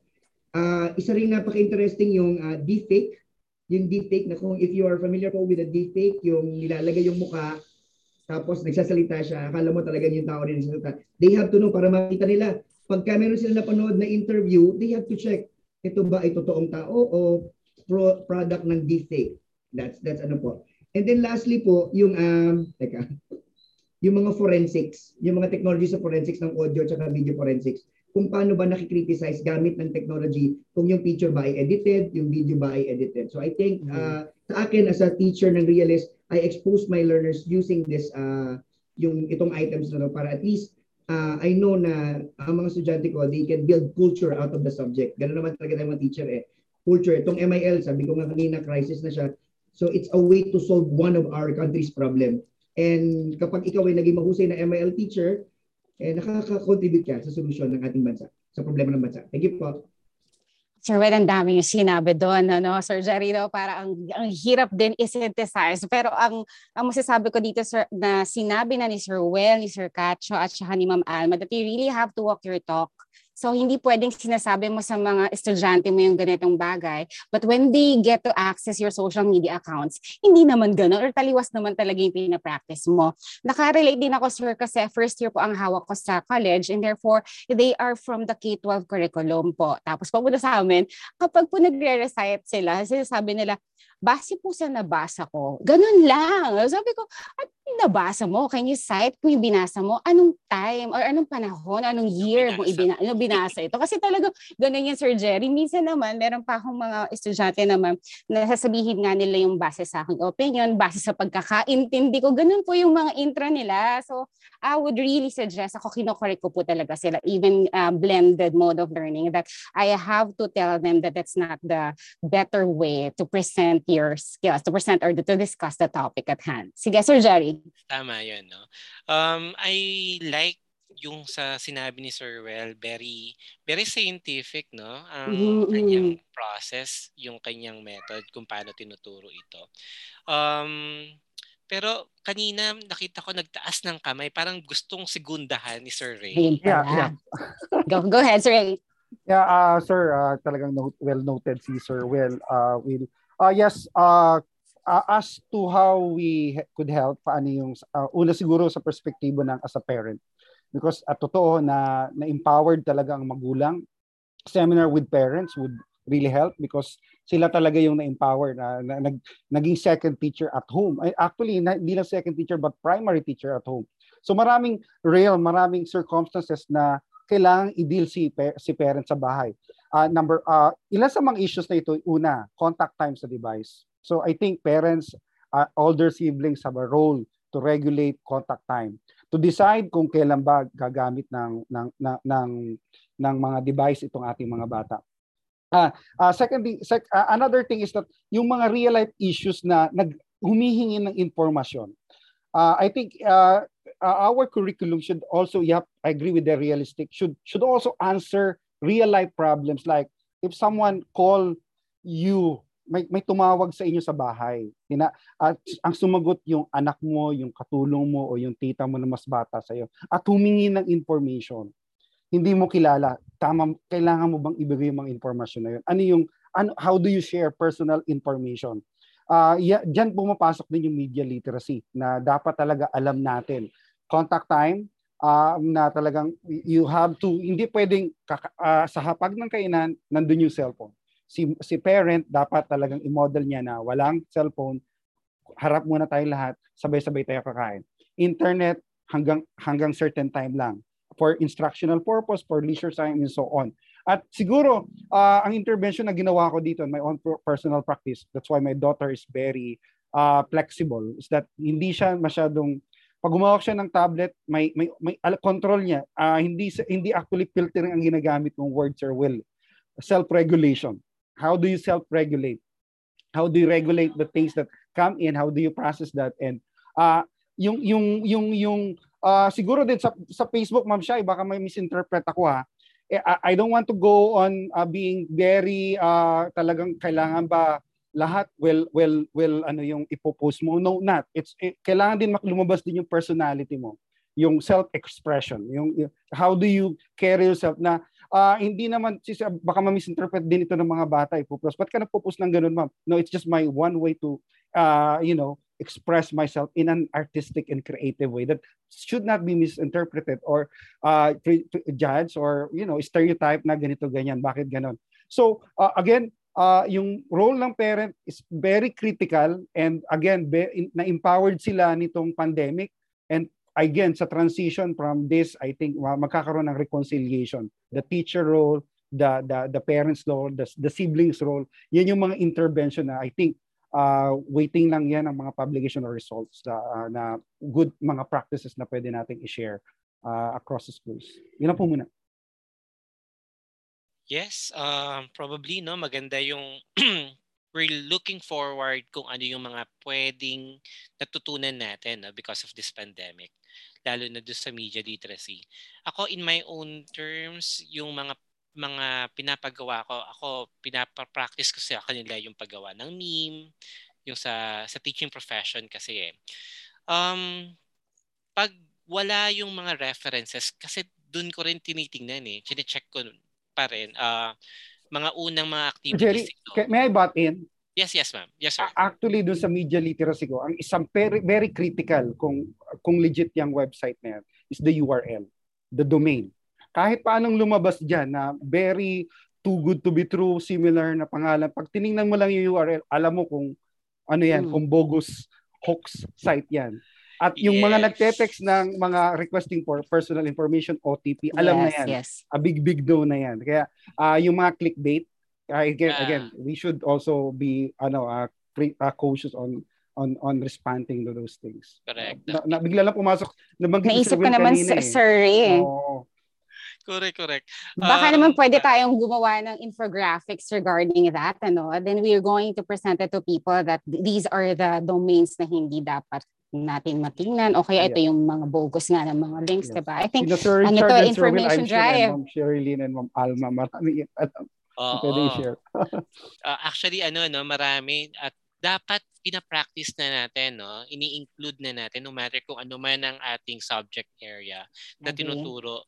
Mm-hmm. Kasi yung media is the way kung paano nila ipepresent eh, yung mga information na nakalap mm-hmm. na nila. So, hindi lang sila consumer, tatandaan natin yon, that uh, kailangan bigyan din natin sila ng competencies, turuan din natin, develop natin yung mga skills ng pagiging consumer at the same time pagiging producer ng knowledge, pagiging producer ng content. Okay? Sir Richard, you have something to say? Yeah. Thank you, sir. Uh, Teacher Jet. yeah. Nakikinig ako sa kanilang mga sagot ng ating mga invited speakers, ang gagaling talaga eh, no? Namamangha ako sa kanilang mga idea about this uh, media literacy.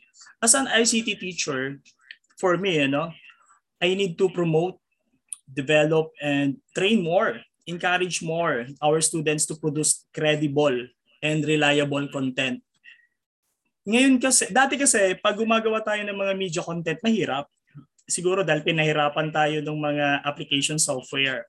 But now, ang daming mga application software ngayon na isang click lang, ano, we can produce instantly. Kahit nga tayo mga teachers, di ba, naghahanap tayo ng gano'n.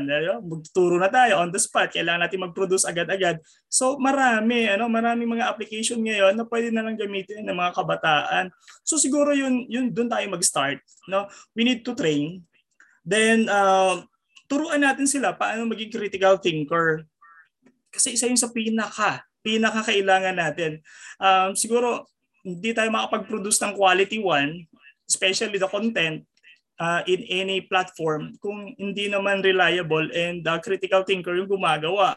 Baka mamaya puro bias yan. Ano? So, so yun ang titingnan natin dyan eh. Ang nangyayari kasi ngayon, maraming producer, marami ang producer ng fake news, marami ang producer ng uh, ng mga hindi quality na content. Matatalo talaga tayo diyan as a teacher. Ito ngayon nakikita ko eh uh, whenever I saw my fellow uh, uh, teachers offline, magtuturo na sila, 'di ba? Let's say uh, hybrid kasi hybrid naman ang setup natin ngayon ha, sa pandemic. Since nasa year two na ba tayo? Ayan. So, dahil hybrid ang approach, magtuturo sila physically, magtuturo sila online, akala ko tapos na. Magugulat ako, gabi na, inaabot pa ng madaling araw, eto si teacher, nakikipagbakbakan, nakikipagbakbakan sa mga fake news na naglipan na online. So sabi ko, akala ko tapos na yung teaching, pero andito pa rin sila nagle-lecture, no, to combat, to fight. Sabi ko, mukha ang problema natin ngayon, yung producer. Ang producer natin ngayon, mas marami yung, ano, yung negative. Yun, so may kita natin ngayon yan eh. Very evident yan. So lalo na ngayon, ano, nasa nasa portion tayo at present ng ng uh, politics. Ayan. So kitang-kita talaga, no? So makikita natin yan. Sabi ko, kung marami, kung marami ang ititrain natin ng mga kabataan ngayon to produce one, especially quality, siguro naman matatalo sila, di ba? Yun nga ang problema eh. Yung magagaling, yung mga best natin na student, ang problema, mukhang nakikita ko, takot. Siguro takot sila mag-produce kasi tinitingnan ko siguro yung skills. Siguro tinitingnan natin yung availability ng material. So, isang ang bagay kung bakit kami naging part ni Sir Rowell ng uh, Microsoft Ambassador, that is our cause, no? To share, to share and develop more. Sabi sabi ko nga, I, I'm I'm one with you. Kahit na kahit na no, kahit na tight yung aming mga schedule, no? Talagang pupunta kami at magtuturo kami. Just to to produce, no? To produce a quality and good content. Yun talaga yung nakikita ko ngayon eh. Yan yung challenge sa atin ngayon. Paano natin tutulungan na maubos? Okay, maubos itong mga pictures na ito online. Siguro ang nakikita ko dito, we need to develop, promote, and uh, more students to to create a quality, reliable, and uh, critical thinker uh, base na mga content. Sana yun ang yun ang mapuno eh. Yun ang mapuno sa ating mga social media platform which is andun lahat ng consumer natin ngayon. Ayun lang naman po yung aking na uh, reflection and insight about this uh, question. And yes, very important yung critical thinking. Uh, at the same time, feeling ko lang naman ito na yung yung awareness at the same time yung confidence natin to produce. It takes a lot of time. takes a lot of time na paano natin na, na i-develop ito. Uh, that's why magandang opportunity yung nangyari because of the pandemic na for us teachers, we always check yung ating content na, titu- na tinuturo ngayon. Why? Kasi nare-record tayo. Nung tayo ay nag-face-to-face, wala. Walang recording yan eh. Diba? Pero ngayon, nare-record tayo at madaling matatandaan yan ng mga estudyante kasi babalikan nila yung recording. Um, Siyempre, iba rin yung, yung presence na binibigay, katulad ng kanina, no? Sabi nga ni Ma'am Alma, parang kinabahan ako because of the yung tugtog, tayo naka-live sa Facebook, baka kung anong masabi ko. Lagi, nandyan, nandyan pa rin talaga, no? Kasi ano yan eh, part ng media, part ng media, nang tayo ay mag-live kanina, part na rin kayo ng media kasi nasa video yan eh. Video format tayo eh. No?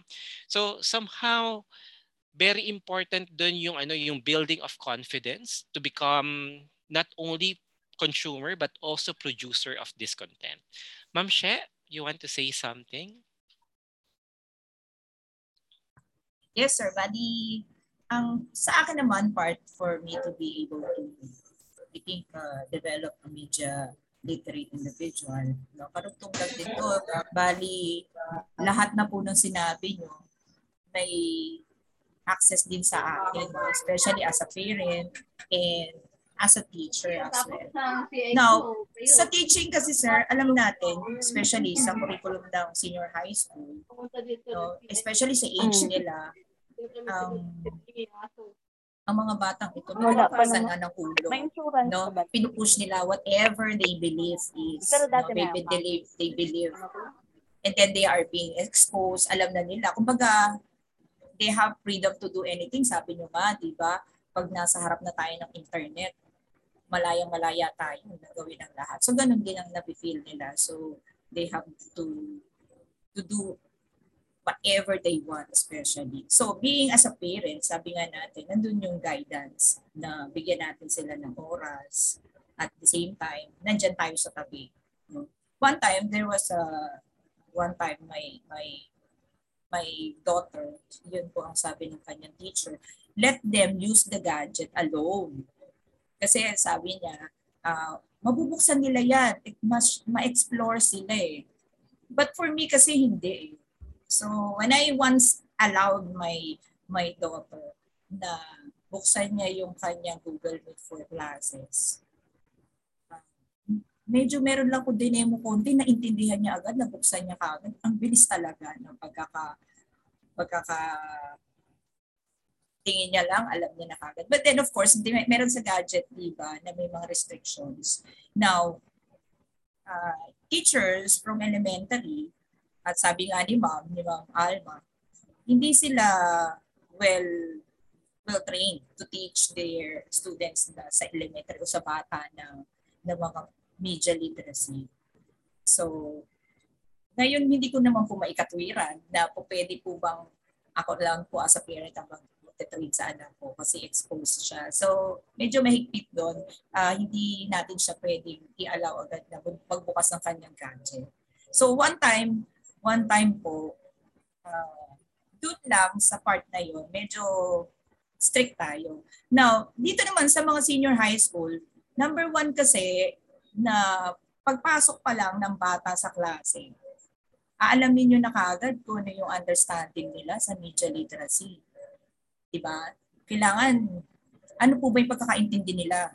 Kasi pagka kinontra po natin sila agad, alam naman natin, medyo may pagka, ang tawag doon, meron po sila may pagka, hindi natin makontrol yung pag kinontra mo sila, lalo silang uh, nagtitrigger. So, let them do the thing. No?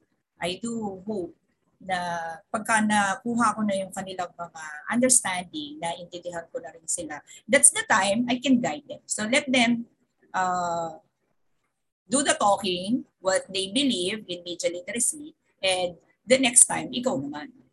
No? Being as a teacher, you guide them.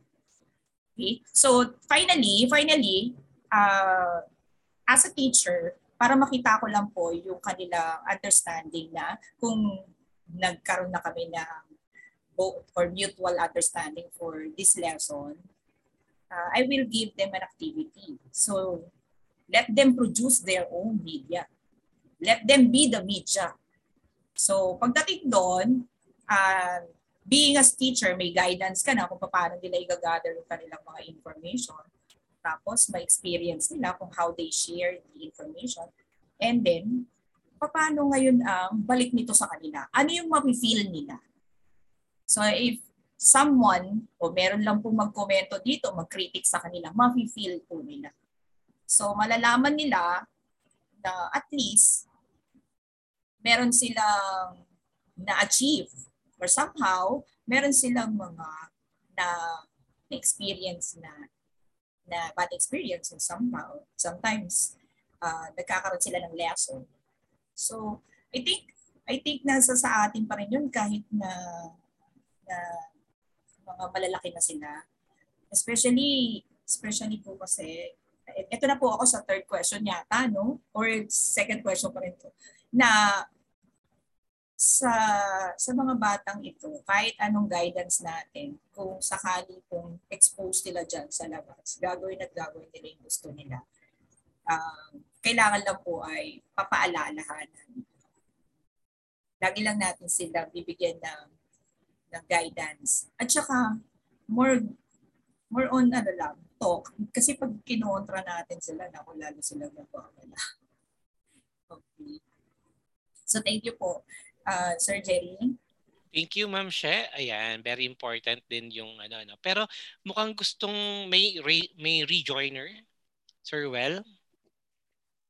Alam ko, uh, I just want to add na uh, during the first week, pag nagtuturo ko ng M I L, uh, like ko sinasabi sa mga estudyante ko na doubt the internet.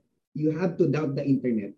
I teach them naman doubt ang internet. Kasi although Google and other source, uh, search engines appears as a social service, hindi po sila social service. It's a corp it works on the corporate framework. Na it it uh, it all goes to who pays, yung mga ganun tipo. So you really have to think, kasi may mga propaganda na pinupush sa Google na dahil sa pera, napapatakbo ng pera. So I want them to doubt it. Alay ko sinasabi sa kanila na uh, ang pwede nyo lang basihan ay lagi sa published documents. Sa internet naman kasi may mga publications naman eh, mga peer-reviewed documents. Although it appears boring to them kasi nga published material siya, mahaba usually. Peer-reviewed, mahaba siya. But I want you to to deal with that. One example kasi parang three weeks ago yata I have mentioned of um, one Google search engine na sikat na sikat yung greatest robbery of a government. Diba? Pag sinesearch sa Google, search, sa, sa Google lumalabas yon. Pero ngayon hindi na lumalabas. It's it's it's uh, it's it's something that is influenced by money. So ang gusto kong mangyari, if I want them to search for information, the motivation is to search for truth. Then sila, dahil sila yung mga new generation, uh, yung mga mukhang boring para sa kanila, dun, dun nga pumapasok sabi ni Sir Jerry, to create, no? Gawan nila ng paraan para maging creative siya, no? Uh, maka, makatawid siya sa ibang platform. Like for example, this study na napakaganda, this information na napaka-factual, they can make a TikTok video out of it. Pero yung TikTok video nila, reference sa isang na-bounded or naka-anchor sa isang heavy reference so that itong mga tao, ma-enjoy nila at the same time, ma-educate sila. Yun nga po, katulad ng sabi ko lagi sa mga estudyante ko, doubt the internet. If there's something that's in the internet, huwag mo agad paniwalaan. Search for other references. Na po, hindi kasi katulad ng panahon natin na ang nakikita nating information ay sabi nga ni Om Shanina, yung mga nasa library. Ito yung mga libro na may authors na credible, may mga validators na, na, na credible din. So there's no reason para i-doubt mo yung libro unless may mga bagong edition. So parang hindi naging problema natin noon, ito noon. Pero ngayon, nagiging problema na siya. So dapat talaga ang mga bata ay makita ang, ang internet as a, as a business. No, hindi siya social service. Para yes, magkaroon sila ng data sa internet. Thank you po. Thanks, yes, Sir Well. Ano? So I think ang takeaway ko dun sa sinabi niya, sir, is to also counter-attack. Alam mo na na this is already a misinformation, disinformation, then what are you going to do about it? So you have to do something about it. Ano? So that, therefore, counter-attack mo, hindi naman ng mga away ka, pero you're also going to say yung mga facts, yung bakit mali, yung kabilang, uh, yung document or whatever media would it be. Yes, sir, Zach? Yes, uh, mukhang okay na tayo dun sa second question. Natumatalo na naman tayo sa third uh, question. Na nasagot na, di ba? Okay. Mukhang yung iba, so, yung naging malinaw lang yung, ano, no, yung pangatlo, yung challenges. Maraming mm-hmm. pinresent eh. Maraming na-present kanina. Pero siguro ang tanong na lang natin dito, aside from those na-mention na na mga challenges kanina, ano pa yung sa tingin ninyo yung first and foremost na challenge ng media literacy na on your context? Halimbawa, kay Ma'am Alma, maraming sinasabi si Ma'am Alma kanina, no? Kasi kindergarten teacher si Ma'am Alma eh, K to three yan eh. Mahirap. Sige, Ma'am Alma, unahin natin kay Ma'am Alma. Okay, sige. Ah, hello po. Okay. Ah, kanina nabanggit ni Ma'am Sherilyn, Sherilyn na ang pinaka-challenge talaga dito, no? As kindergarten, tapos grade one, ako na teacher na rin, ay yung mga learners. Bakit? Sila po yung talagang reachable sa school. Yung best na talagang ang kailangan natin dito, ituruan talaga sila. So para sa akin, naway magkaroon ng ano, government-funded na media literacy campaign. Para ito yung mga bagay na nabanggit na po kanina ng mga kasama kong speakers, ay mailagay ito. Sabi nga ni Ma'am Shanina kanina na infographic na ito yung mga hindi dapat pindutin, ito yung hindi dapat na uh, panuurin, 'di ba? Kasi nga ano eh, uh, nagte-take actions ka doon sa mga informations na lumalabas. So una yung learners talaga, hindi ito maaalis. Pangalawa yung mga magulang din kanina. Bilang ako elementary teachers po. So And then yung sa school curriculum, ito po ba ay uh, naisama o hindi? Aware ba yung may-ari ng school, nagpapama, nag, na ano, yung namamahala ng school? Ito po dito eh, yung sa school curriculum na uh, maituro ito specifically, no, on evaluating information na dapat maituro talaga nila ito sa learners. Kasi kanina nga, uh, sabi nga ni Ma'am Sheryl, ano po ba, wala, uh, Uh, dapat ba ako na lang ba na magulang ang magtuturo? Hindi po ba dapat ano tayo, yung hand in hand tayo, si teacher at saka si nanay na magturuan para itong batang hawak ko na learner ay alam niya, may knowledge siya about sa media literacy. So kasi uh, ano man po yung information na nag-circulate, kasi nasa digital age na po tayo, ito po yung talaga ang super super na ano. Maliban pa doon yung mga kami din na educators, no? Di ba tayo? Ano po ba as teachers, no? Dapat ano tayo, sources po tayo ng talagang learning. Hindi yung sources tayo na makakasira po tayo ng isang individual. Napakahirap po talaga ng role natin. Doktor na, teacher na, nurse ka na, lahat na lang, attorney ka na, diba? Tapos ito ngayon, media literacy, pinag-uusapan natin. Kailangan talaga, kapag ka naka-online ka, ano po ba yung mga information na ituturo mo dun sa bata? Ito ba ay credible ba? Matututo po ba sila? Those are the things that we need to ask as an educator. So ito po yun, uh, mayroon man tayong, may mga available, may mga traditional naman yun. Pero dito, sa digital age ka, yun pa rin ba ang gagamitin mo bilang isang educator? Hindi po ba dapat, sabi nga ni sir, maging maingat kung saan mo kinukuha yung mga ituturo mo doon sa bata. Uh, yun yun yung media literacy on how to teach this sa curriculum natin. So yun. So dapat, magkaroon po tayo ng mga potential educators na magkaroon ito ng, ng naiha, isama ito sa curriculum. Yun nga, sabi nga kanina ni sir, mayroon na raw. Pero sa senior high school, how about in elementary? Naalala ko noon, meron kaming media room nung ako'y bago sa paaralan namin. Dati-rati may ganyan. Tapos uh, dinadala niya doon yung mga estudyante namin, may pinapanood siyang mga educational uh, video. Ngayon, nawawala na. So, parang kung baga, kung hindi pa nag-pandemic, hindi pa tayo naging aware ng mga educators. Ay, oo nga pala, dapat pala itong da ginagawa natin. Kasi nga, Uh, whether we like it or not, baka pitong taon pa ito ang ating pandemya o yung COVID natin. Baka seven years pa ito aabutin yung ating platform ngayon, di po ba? So yun lang ang, ang nanaisip ko po. And then, uh, siguro yung mga adults natin, yung nga, yung, yung mga leaders natin sa school, dapat din po, ano din, uh, aware din po sila. Uh, dapat po katuwang din namin ng mga teachers. No? Tapos yung sabi ko nga sa inyo kanina, yung librarian talaga, yung library talaga, yung librarian natin dapat po talaga, siya talaga ang mag-stand. Tapos tayong mga teachers nandoon lang sa likod yan na nagpo-push at kasakasama natin uh, tayo ng librarian na ito na magkaroon po ng quality information under uh, Uh, na maibibigay po natin sa ating mga mag-aaral. Tapos, yun bang maiano natin sa bata, mai-inculcate uh, natin sa kanyang isipan, itatak natin sa kanyang isipan na magkaroon ka ng awareness sa lahat ng mga binabasa mo, sa lahat na nakikita mo. So, dito papasok yung values natin ngayon. Yung self-worth mo, ang dami nito ng tatalakayin pa, kaya parang ang sarap nga ng ano. Kanina, kabang-kaba ako. Ngayon, parang, ay, ang umapalo, no? Ang sarap ng pag-uusapan. Oh, okay po. Yes. Maraming salamat. Yun talaga, ma'am, ang ano natin eh, ang goal natin, na habang sa umpisa, kakabahan ka, pero habang nag, marami na tayo na pag-uusapan, medyo, ayan, naglo-loosen up ka na, no? At gusto ko yung, ano, yung resounding yes, sabi ng, ano, ng audience natin kanina, aw, aw, joke lang. May arf-arf po pala. Uma-agree yun, Sir Zed. Oo nga, nag-agree nga yun eh. Buti oh, na lang oh, diba? may, may kasama tayong audience na nag-arf-arf. Yes, sige. Maraming may kinalaman sa ano, sa curriculum, sa organization ng, ng school, ang binanggit ni Ma'am Alma.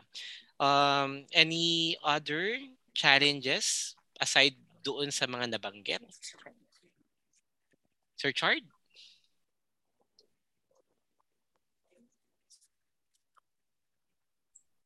I think yung mga challenges na nakikita ko dito, yung self-discipline.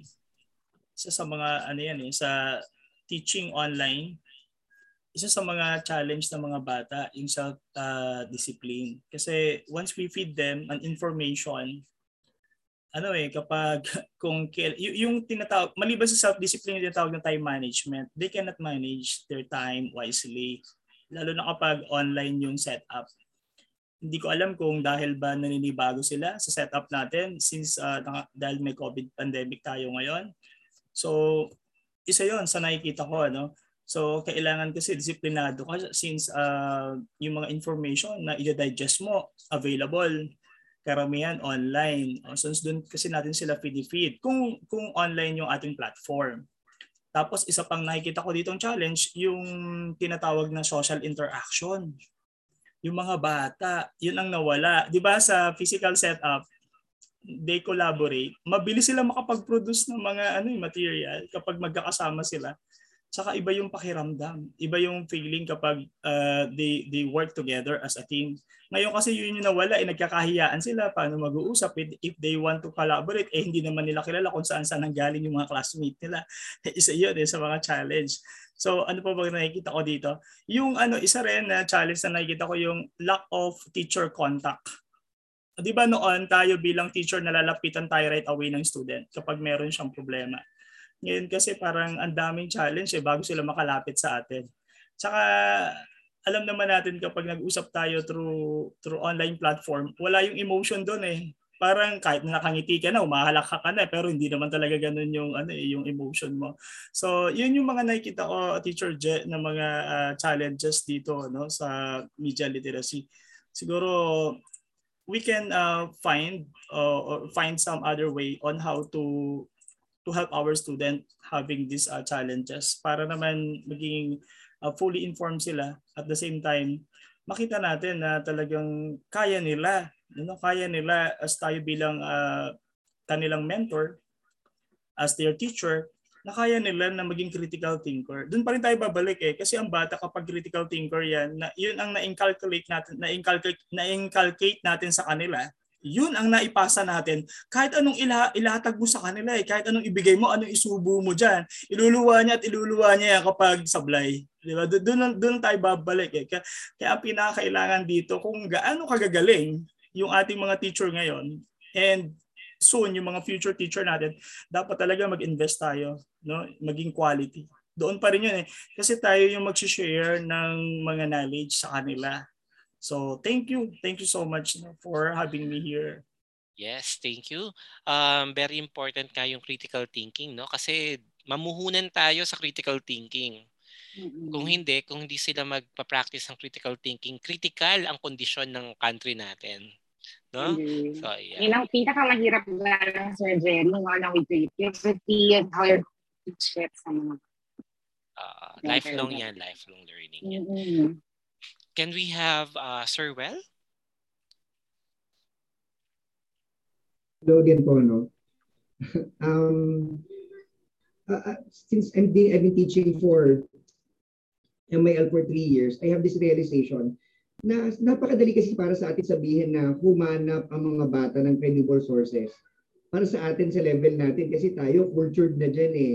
At saka may resources tayo kung paano aharap ng credible sources.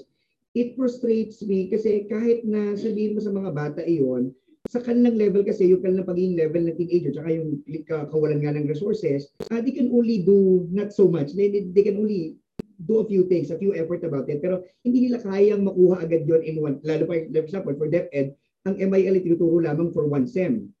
Hindi mo kayang i-capture, hindi mo kayang i-culture ang bata ng one semester. So, ang nakikita ko, dapat may support ito ng other, uh, integration with other subjects na magtutuloy-tuloy hanggang college, no, para ma-build natin. Ibig sabihin, I mean, umawak sila ng M I L for one semester, start lang yon, start lang yon. Sabi ko nga, natatapos namin yung term. Tapos ang sasabit sa yung paper. Uh, although nakita mo, sumatama naman siya sa mga gusto mo, sa mga expectation mo, pero parang kulang pa rin. And then you have to realize na sila nga ay mga seventeen, eighteen years old, no, na yung may limitation, especially now. Napakahirap kasi ngayon. Ang issue ngayon sa, sa, um, sa information ay authorities versus authorities.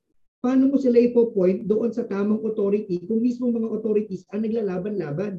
They're, they're showing information na hindi nagtatama-tama. E paano ituturo yung bata kung saan maghahanap? Eh, sabi mo, sir, kailangan pagka ang issue ay tungkol sa health, sa D O H ako, eh, yung D O H lumalaban sa W H O. Sino ba dapat ang credible sources? It's, it's authorities versus authorities. So, um, in conclusion, I can say na I agree with Ma'am Alma's suggestion na dapat magkaroon tayo ng, ng, ano, ng training para sa teacher. Hindi lang para sa mga teacher ng M I L, kundi sa lahat ng teacher.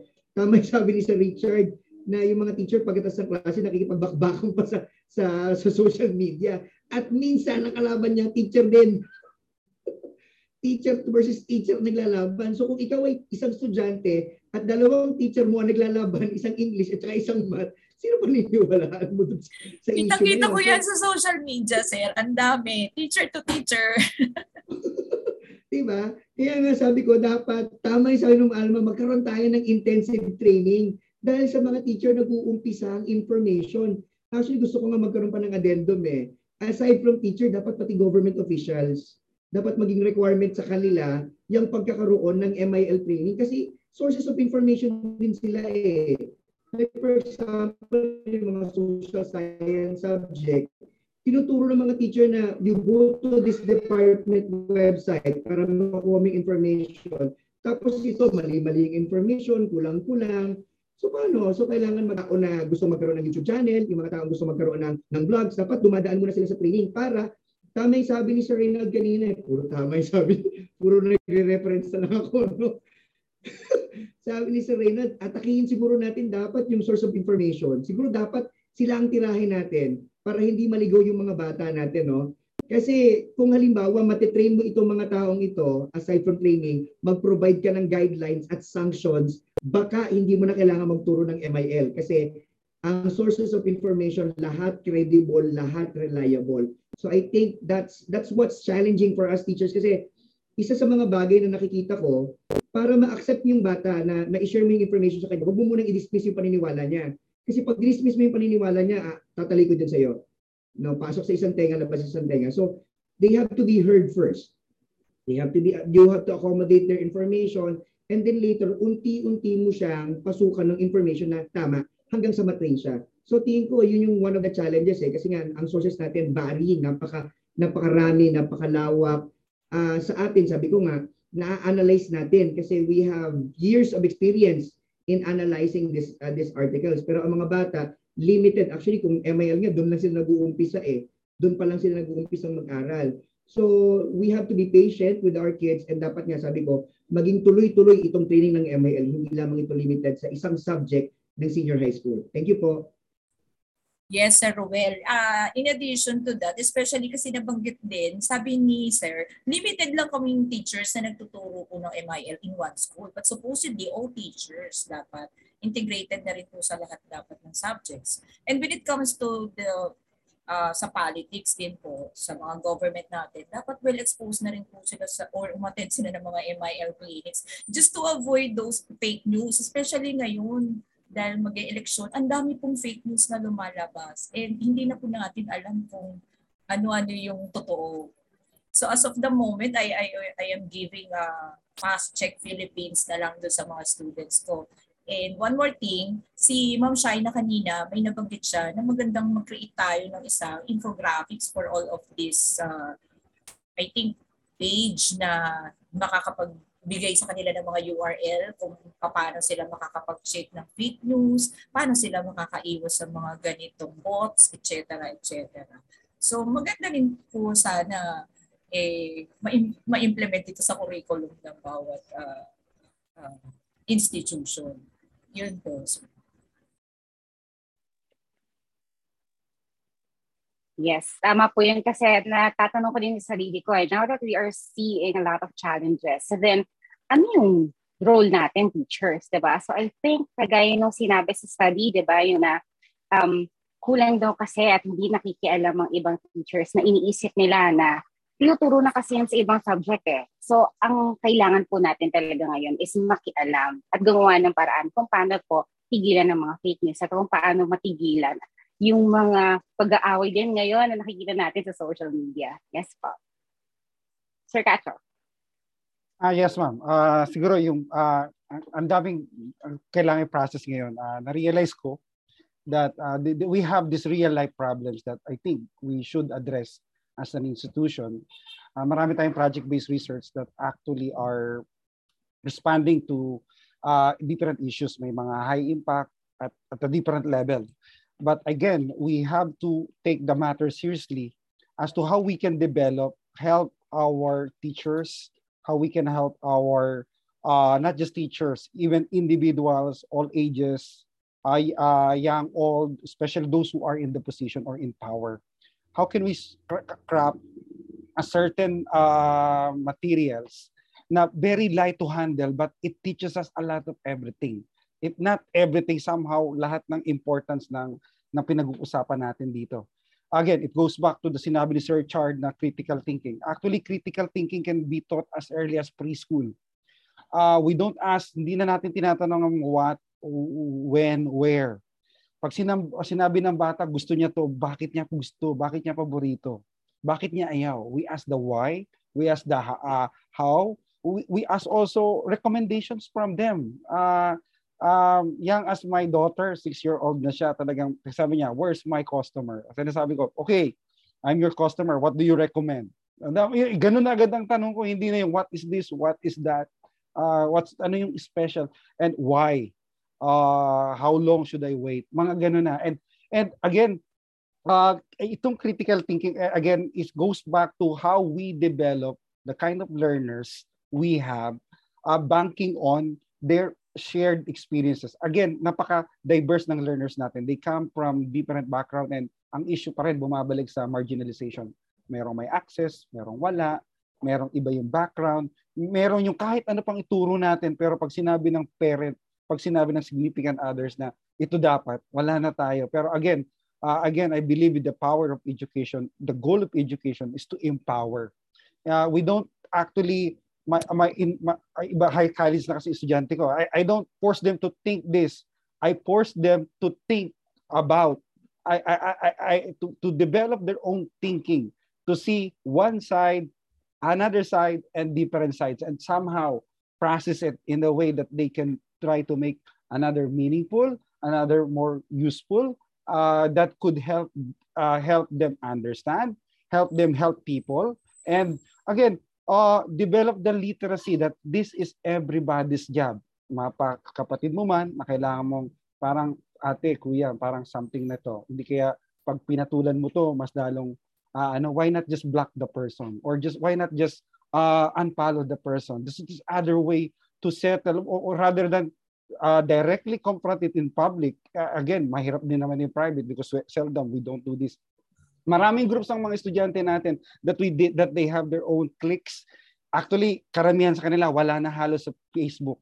Nasa I G na and other Snapchats and other social medias. Nandun na sila nagtatago. They have they're creating their own identities and we are not we cannot actually uh, stop them from doing that unless our government uh, uh pagbawalan tong I P na ito, et cetera et cetera. Pero again, we have to Uh, help, uh, we have to look that at matter seriously. And ito naman mga platforms, mga applications na ito, I think it's high time that uh, the government um, develop a policy that when you develop an app, kailangan, meant, ano na, ano ba yung privacy issues na, na, na involved dyan? Ano ba yung kinukuha niyang information?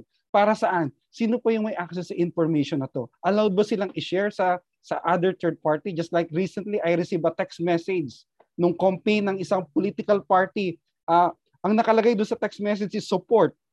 Parang binenta na yata ng Smart, Globe, or kung sino man siyang telco siya na, bakit ako nakakatanggap ng ganitong text? I'm not subscribing to this kind of individual. Ang nakalagay lang is support. Who got my information? Parang nabenta na yata yung number ko and other things. So again, we need to craft policies. Uh, maganda yung inputs na narinig ko dito na, namin ngayon. And uh, I think as a teacher, Uh, initially, itong mga dami ng information na to, we can create a tidbits of information that later on we can develop as part of an instructional material. Uh, ano ko lang, shout out ko lang si Ma'am Laarni, Prof Laarni, Prof Rachel. Uh, nice to see you, Ma'am. Uh, tahimik lang. Tahimik lang sila. And thank you, Ma'am uh, Shaina and Sir Jerry for having me here. And I'd like to appreciate also Ma'am Sherilyn, Ma'am Alma, and Sir Will and Sir Chard for having me here. Maraming salamat po. Although hindi na ako bago sa inyo. Okay? Yun lang po muna. Maraming salamat po. Yes, maraming salamat po talaga sa lahat. And actually, sir, na ang nakuha ko doon is that we should also not forget to know kung ano yung nasa loob ng mga bata, ano? So, minsan mag-implement tayo ng rules, but we also have to ask them if they understood it and why is it being implemented. I think yun din yung importante, no? Baka nakalimutan natin itong pag-usapan, yes. And meron pa po bang ibang mag-share ng last few challenges that you think ay hindi natin na pag-usapan? Yes, yun po ba? May pahabol? Actually, sir, ano, Sir Reynald, yung technology po na nag-spread ng ano, nakakarasi tayo ng text. Actually, they don't need to get your number po. Uh, there's a technology na kailangan lang nasa radius ka. Nasa radius ka nun para pag binlas siya, text blast, uh, they don't need to get your number. Any frequency na nasa loob ng radius na yun nakukuha, so they don't need to get your number. Na po. Now, going doon sa sinabi po ni Sir uh, Reynald, I agree po doon. Um, although I see na yung pakikipag-engage sa mga, halimbawa, yung mga debates sa, sa social media ay maganda kasi gusto mong makapag-inform. Tama, tama ka naman talaga. Gusto mong i-correct yung information. But I don't encourage my student to join. Kasi ang pinapakita ko sa kanila, wala namang nananalo dyan. Ang objective mo, mag-inform ka. Pero ang mangyayari, ibabash ka lang ng mga yan. Kasi in my history in social media, nakakita na ako ng mga social media forums na ganyan, wala akong nakitang nag-back down. May nagsabi na, ah, oo, tama ka, sige, agree na ako sa'yo. Wala. At the end of the ano, at the end of the very last end ng thread, ilalaban at ilalaban nila yung kanilang sinasabi. So instead na makipaglaban ka, makipagdebate ka pag nakikita ka mali, why not post another thing? Huwag ka na makapag-engage. Yung sasabi ko sa mga bata ko, huwag makapag-engage. Kasi social media is not a place for you to clarify things with other people kasi hindi sila nagba-back down. No? Nakakubli tayo lahat sa, yun nga, gusto ko rin i-emphasize na dapat siguro i-elaborate natin sa mga estudyante yung freedom of expression kasi lahat nakakubli doon sa freedom of expression. Minsan, ang influencer alam niya na ang kanyang sinishare ay fake news. Pero sasabihin niya pa rin kasi itong paniniwala ko and it's a part of my right for the freedom of expression. So sabi ko huwag kayong mag-engage dyan kasi ah, hindi kayo pananalo dyan. Wala kayong pananalo dyan. Instead, gawin mo, mag-post ka ng sarili mo. Di ba? Para yung mga ano, you share information on your way not to engage in those debates. Thank you po. Tama po. So you have to know kung kailan ka kailangan na mag-stop kasi baka masya- minsan kasi, kasi pag marami ka na masyadong din sinasabi, hindi ka na rin napapakinggan. So that is really good. But at si Sir Jerry po ay nawalan lang po ng uh, nag- nag- nag-off ang kanyang laptop. Okay?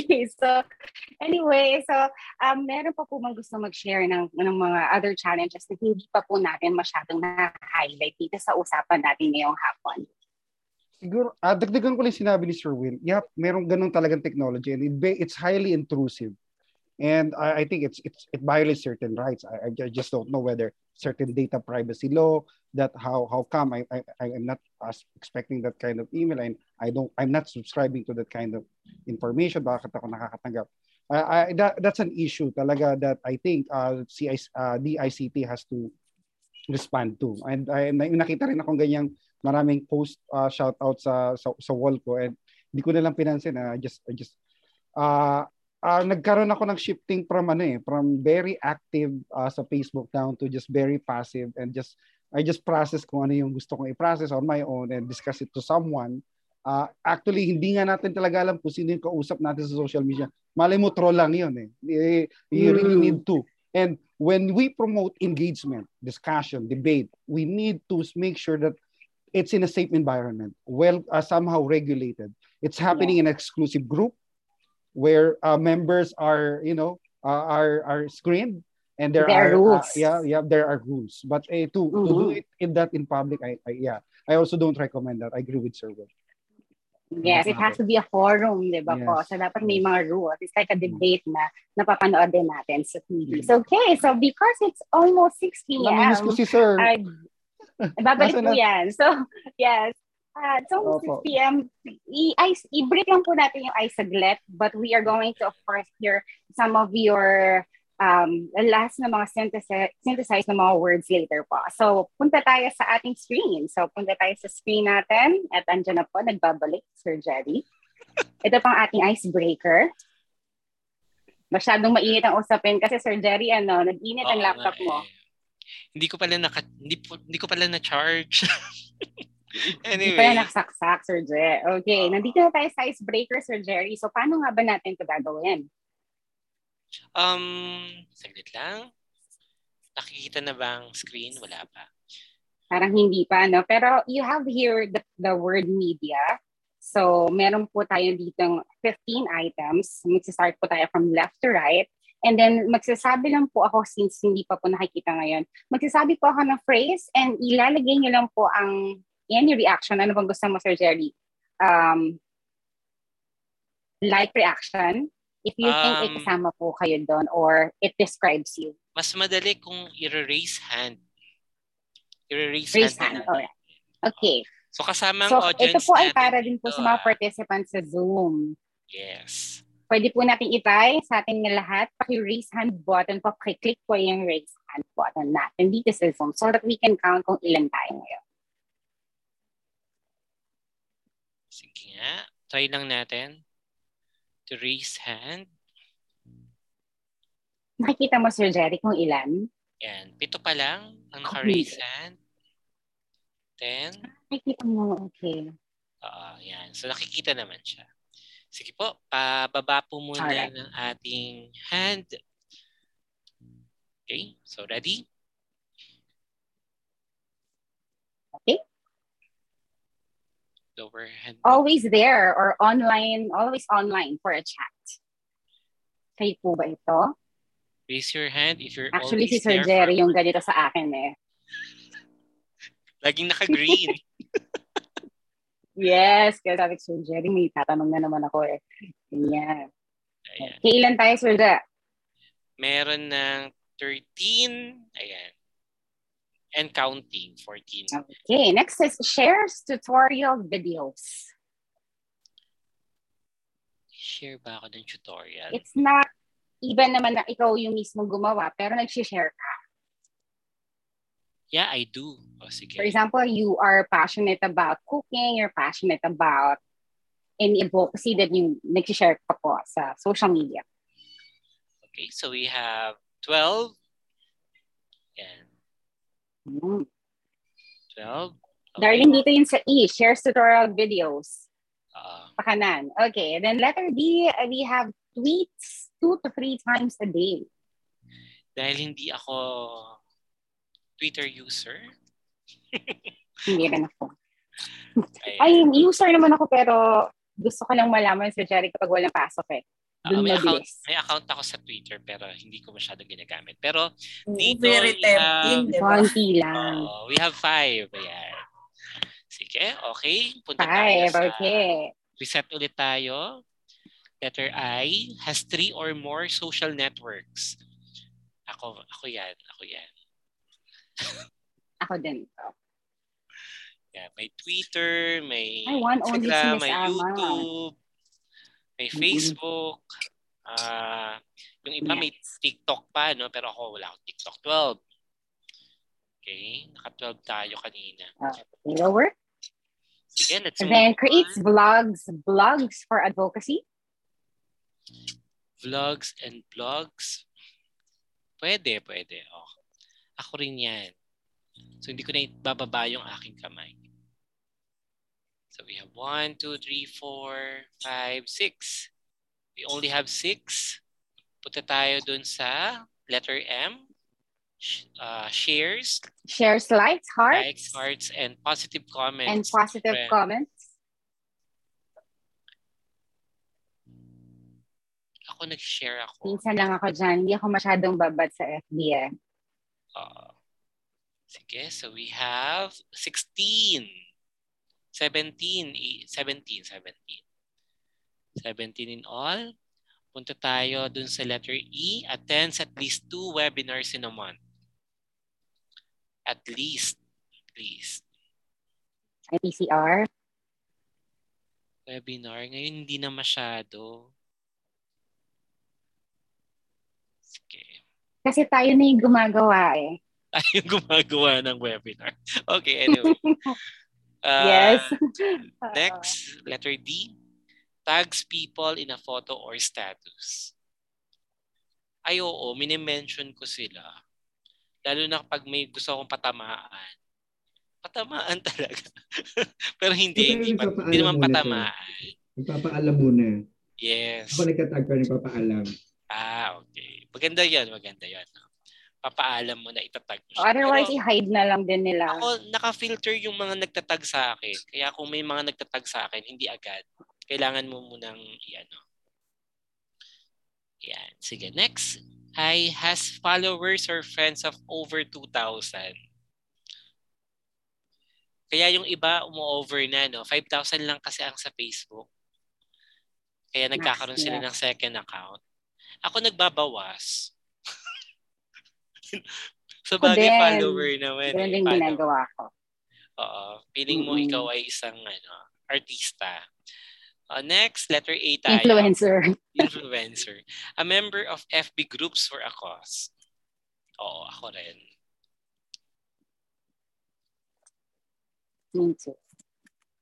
We have eight. Next, tax social media platforms. Then, then analyze, analyze for insight. For insights. Siguro dun sa mga pages, meron ako. Tinatrack natin yan. Halimbawa itong eLITe.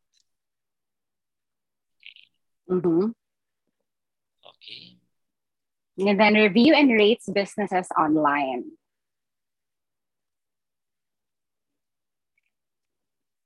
Businesses, o kaya kung kayo ay nag-Agoda, mga ganyan, no? Uh, sa mga Shopee. Mm. ako ako nagre-rate ako talaga. Yes, kasama pala yun doon. Oo, kasama yan. Shopee, Lazada. Grab. Grab. Sige. Letter mm. D, updated their status today. Ay, hindi ako nag-update. Yes, shinare ko kasi ito eh. Ay, shinare okay. ko itong event natin today. Dahil kaya, shinare ko nga rin kasama pala. Kasama ko dyan. Sige, go tayo dyan. Mm-hmm. Next. I is creates original content. Si Doc Shine yan, panalo sa original content. Uh, content creators. Oo, ang galing kaya. So we have seven. Tapos we have promotes awareness of causes.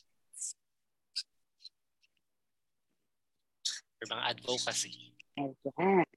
Ayan, mga ten, eleven, twelve, twelve, right. thirteen. thirteen down, thirteen. Okay. Yeah. Okay, so you notice po that there are different shades of blue.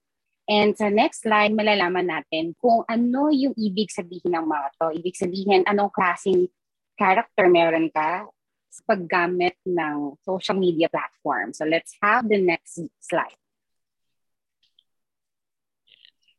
Clear muna natin yung annotation na yan. So we have the following categories, no? Actually, there are ten categories. Pero pinili lang namin itong lima. Okay?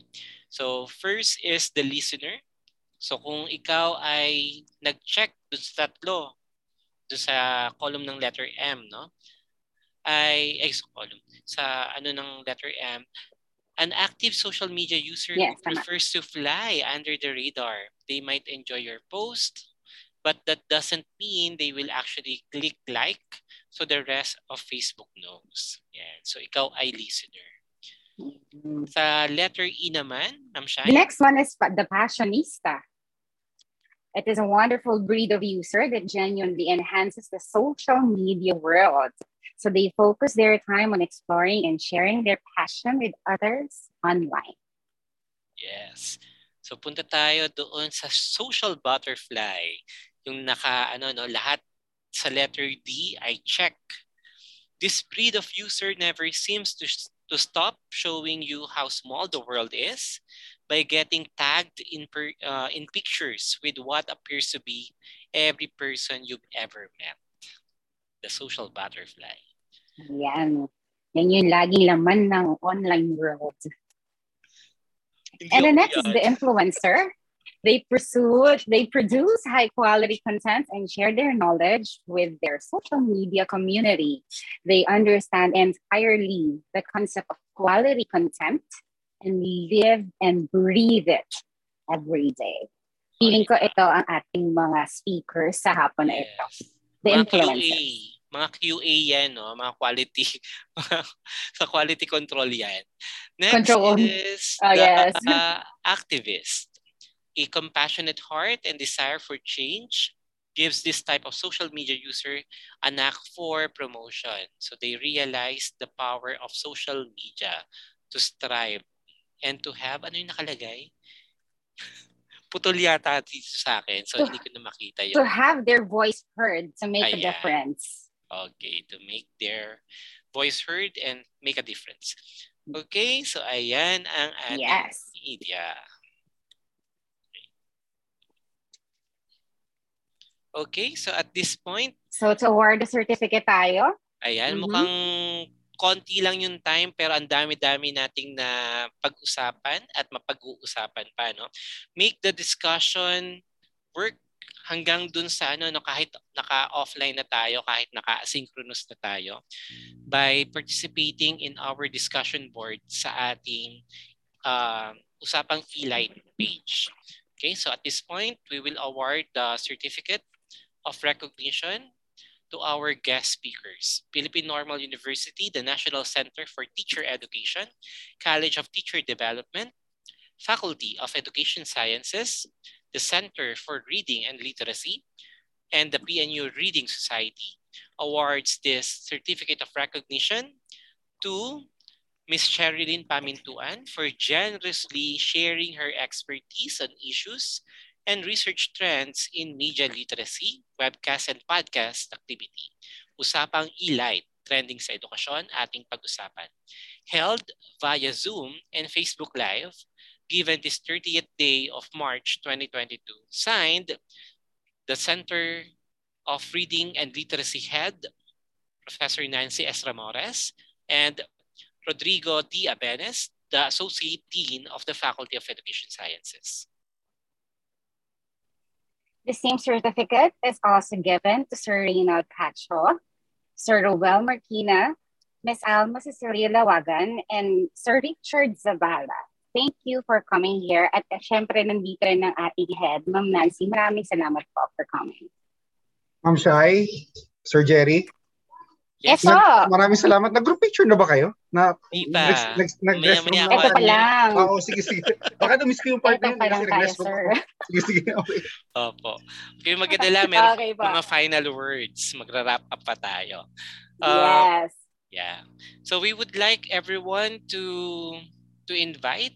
Uh, we will in, uh, we would like to invite everyone doon sa ating episode four. Biruin nyo, nakapag-episode uh, episode three tayo ngayon. Mag-episode four po tayo because of the glamour, no? Maging influencers talaga tayo. Um, our topic yeah. is social media. So this is, yes. Ayan. Sa April twentieth, twenty twenty-two. And this is going to happen on April twentieth, twenty twenty-two, four p m Yes. So abangan nyo, no? Medyo bigate ng ating mga invited speakers katulad din ng mga speakers natin ngayon. Araw na ito. Okay. Agree. Yeah. So Jerry, how about um, your wrap-up? How about your synthesis for today's Usapang eLITe? Actually, nung pinakikinggan natin lahat ng ating mga guest speakers, ang... ang nare-realize ko doon sa media literacy, ang hirap siyang i-master. Okay? Mahirap siya i-master. Bakit? Kasi masyado siyang malawak at the same time, palagi siyang nagbabago-bago. Okay? Hindi pwedeng yung sinasabi natin, ma-master lang natin itong competency, itong skill na ito. Everything will go well. Hindi. Parang ang idea, ang ang naiisip ko dito is dapat continuous. Dapat continuous. At the same time, being part of the twenty-first century skills na kailangan nating ituro at dapat din nating matutunan. napakahalaga ng media sa buhay natin. Sabi nga nila, a picture is worth a thousand words. No? Marami. Pero yung media, going to multimedia, hindi lang siya picture. Nandiyan ang mm-hmm. video format, nandiyan ang yeah. audio format, nandiyan. Ang dami-daming mga format ng media na kailangan nating gamitin at talagang ginagamit na rin natin. Um, siguro ang pinaka-challenge natin, ay, ang pinaka-word na, na nagawin natin is lahat tayo ay mag-take part dito. Ikaw ba, ikaw man ay teacher, ikaw man ay estudyante, ikaw man ay parent, ikaw man ay community leader, 'di ba? So lahat tayo may ano no, meron tayong part para hubugin yung mga individuals for media literacy. Ang challenge kasi dito ay hindi estudyante lang ang dapat nating turuan. Dapat turuan din natin ang ating sarili at ang iba pang mga individuals na gumagamit ng media. Ma'am Shine? Yes, I agree. Yun din yung sinabi natin kanina sa introduction na uh, it takes a village to raise a child. So, Um, hindi lang natin dapat yung isisisi sa teacher, isisisi sa magulang kung bakit ganito ang asal, for example, ng isang bata because lahat tayo ay dapat makialam. As mentioned din sa research eh, kanina, ito talaga na-struck ako dito eh, na minsan inaasahan natin na ay, ang subject na yan, that will take care of that value. Pero kung ganon ang magiging attitude natin lahat ng teachers, then therefore, yung mga values na iniisip natin na dapat itong subject na ito ang magtuturo, baka ang ending, kagaya nga ng media literacy, wala pa lang nagtuturo. So, it strikes me the most na we should do something about it. Na sa atin kasi at least for P E S, we are doing gender, we are doing disability studies, and we are trying to understand diversity. Pero may kulang pa pala, no? We have media literacy, we have digital literacy, and next week we're going to talk about social literacy that needed embedding sa loob ng curriculum and also sa practices natin at home. And sana pati sa mga commercials natin and mga even um, siguro in email, um, information drive sa university and also sa mga schools. Yan yung wrap-up ko naman this afternoon. Although there are a lot of things na tutunan natin sa araw. Uh, yes, uh, Doc Shai, no? Um, siguro, bigyan lang natin ng, ng, ano, ng, ng pagkakataon ang ating mga speakers to say a certain uh, a word or two or a phrase or a sentence related doon sa, sa ating uh, natutunan ngayon, no? Simulan natin kay Ma'am Shet.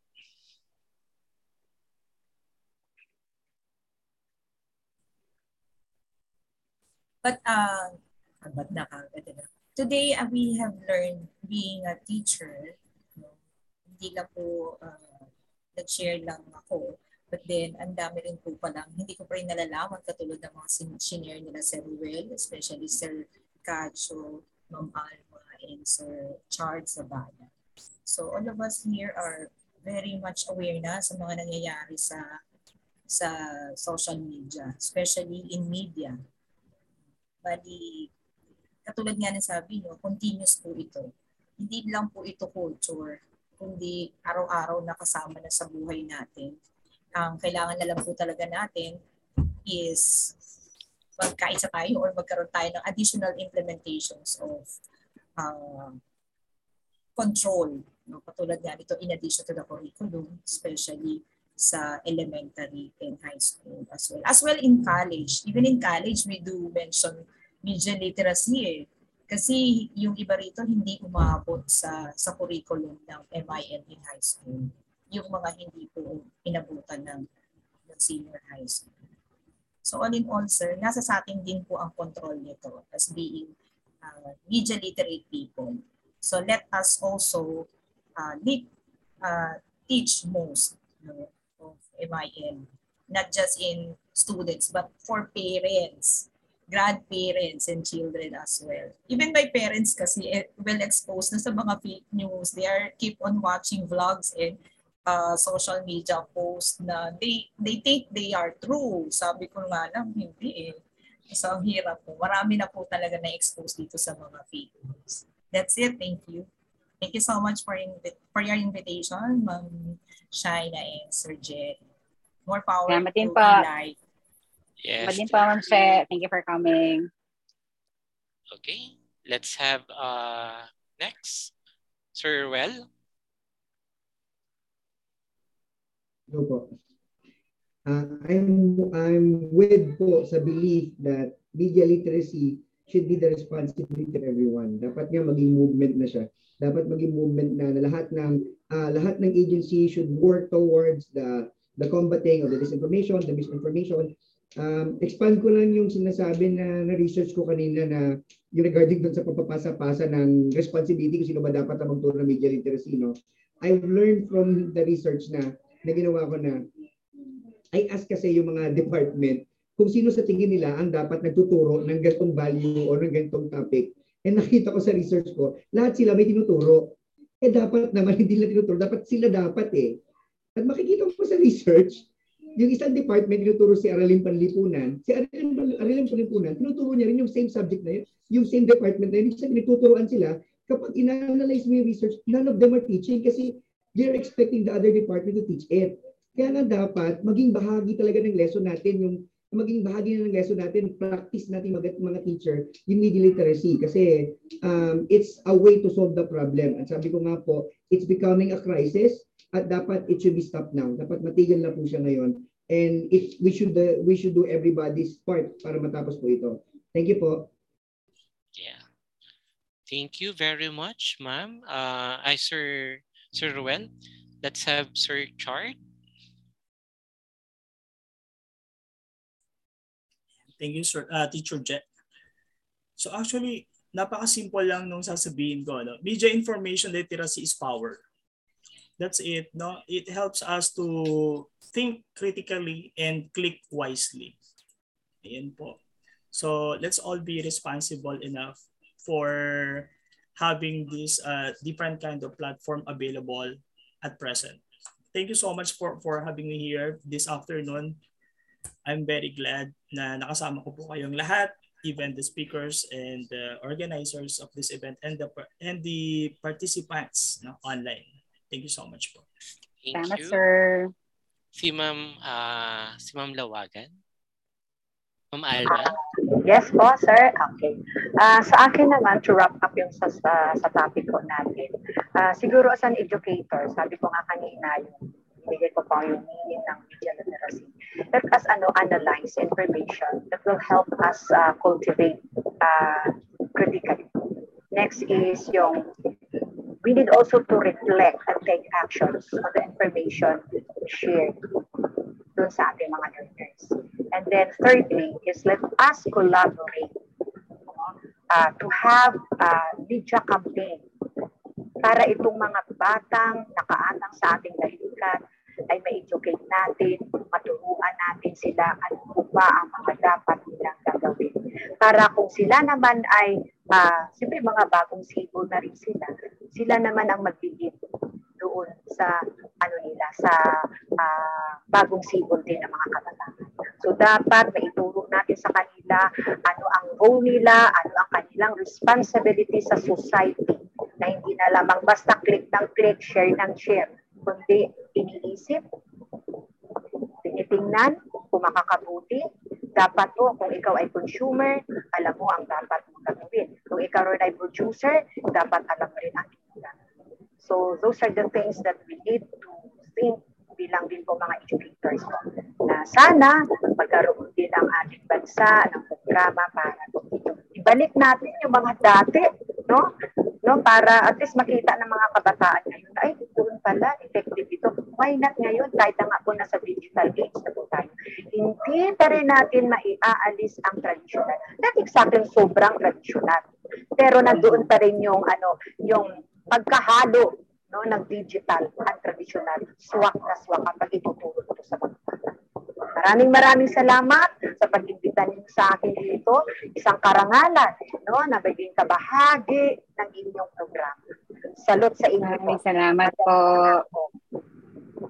So, kultura. Kultura ang dapat nating ma-develop talaga. Yes. Let's have uh, Sir Ray. Uh, yes, uh, maraming salamat. Uh, again, uh, this is a very hot topic, pero media literacy is not a new one. But it doesn't, doesn't mean wala tayong kailangan gawin sa media literacy. Kasi nagkakaiba-iba lang ng platform, platform, ng medium, but still, when we process, when we receive, when we respond, when we create information, for whatever purposes, kailangan lang nandun pa rin yung education, nandun yung nabanggit kanina, yung empowerment.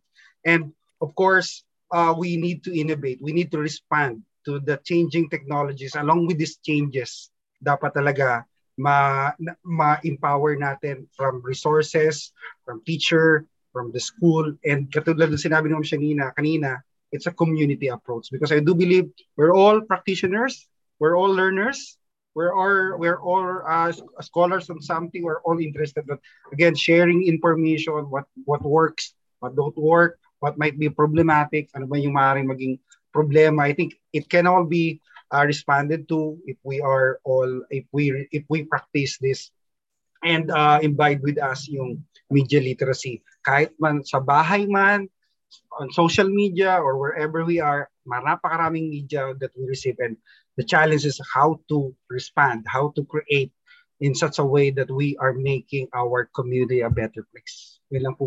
Salamat ng marami. Thank you so much for having us here.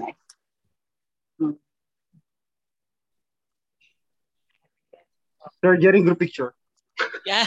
Ayan na, sila na nagsabi. Oh, eh. Alam mo. Kasi biglang mag, mag, ano, biglang may lumang. Four persons lang ako. Please turn on po lahat ng participants. We are inviting you to join us with our picture. Sige. Unahin muna natin yung ano no, group picture ng mga kasama ng ating mga speakers. Tapos i-unpin ko kayong lahat. Okay, sige. I-unpin ko tayong lahat. Sige, ready? Ang nasa ano ko po muna ay mga speakers and the hosts. One, two, three. Isa pa. One, two, three. Ayan. I-unpin ko po muna. Ngiting tagumpay po. Natin lahat. Yes. Maraming salamat po. Siyempre itatag po namin kayo. Alam niyo na po opo, yan. Eh, ino-authorize ko po kayo. May consent. Sabay gano'n na. May consent. May consent. Usapin natin kanina eh. Opo, opo, opo. Oh, yan. Naka, naka-gallery view na lang ako. Hindi ko na kayo in-unpin. Anyway, ready? One. Yan. One, two, three. Yan. Isa pa po. One, two, three. One, two. Kailangan. Din lang natin mawala. Yan. Ready? One, two, three. Okay. Ayan, maraming salamat po sa mga participants na hanggang ngayon kasama pa din namin. Ito na po ang pinakamatagal na delight namin sa, sa mga nakaraan po namin ng mga episodes. And maraming salamat po sa mga speakers for a very engaging na evening na ang afternoon to evening po ang nangyari sa ating araw na ito. So maraming salamat sa lahat. For the evaluation,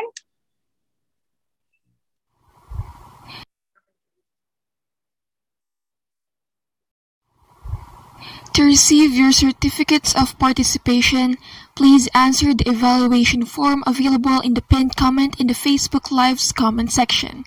Thank you and see you in the next episode.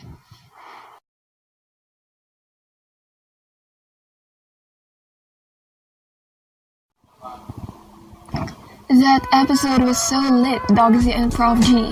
Kaya naman sa ating mga literacy advocates na sumubaybay sa atin ngayon, maraming salamat at kita-kits sa susunod na Wednesday kasama kami dito sa Usapang eLITe, trending sa edukasyon ating pag-usapan. This podcast webcast has been made possible by P N U Faculty of Education Sciences with the special participation of P N U Reading Society.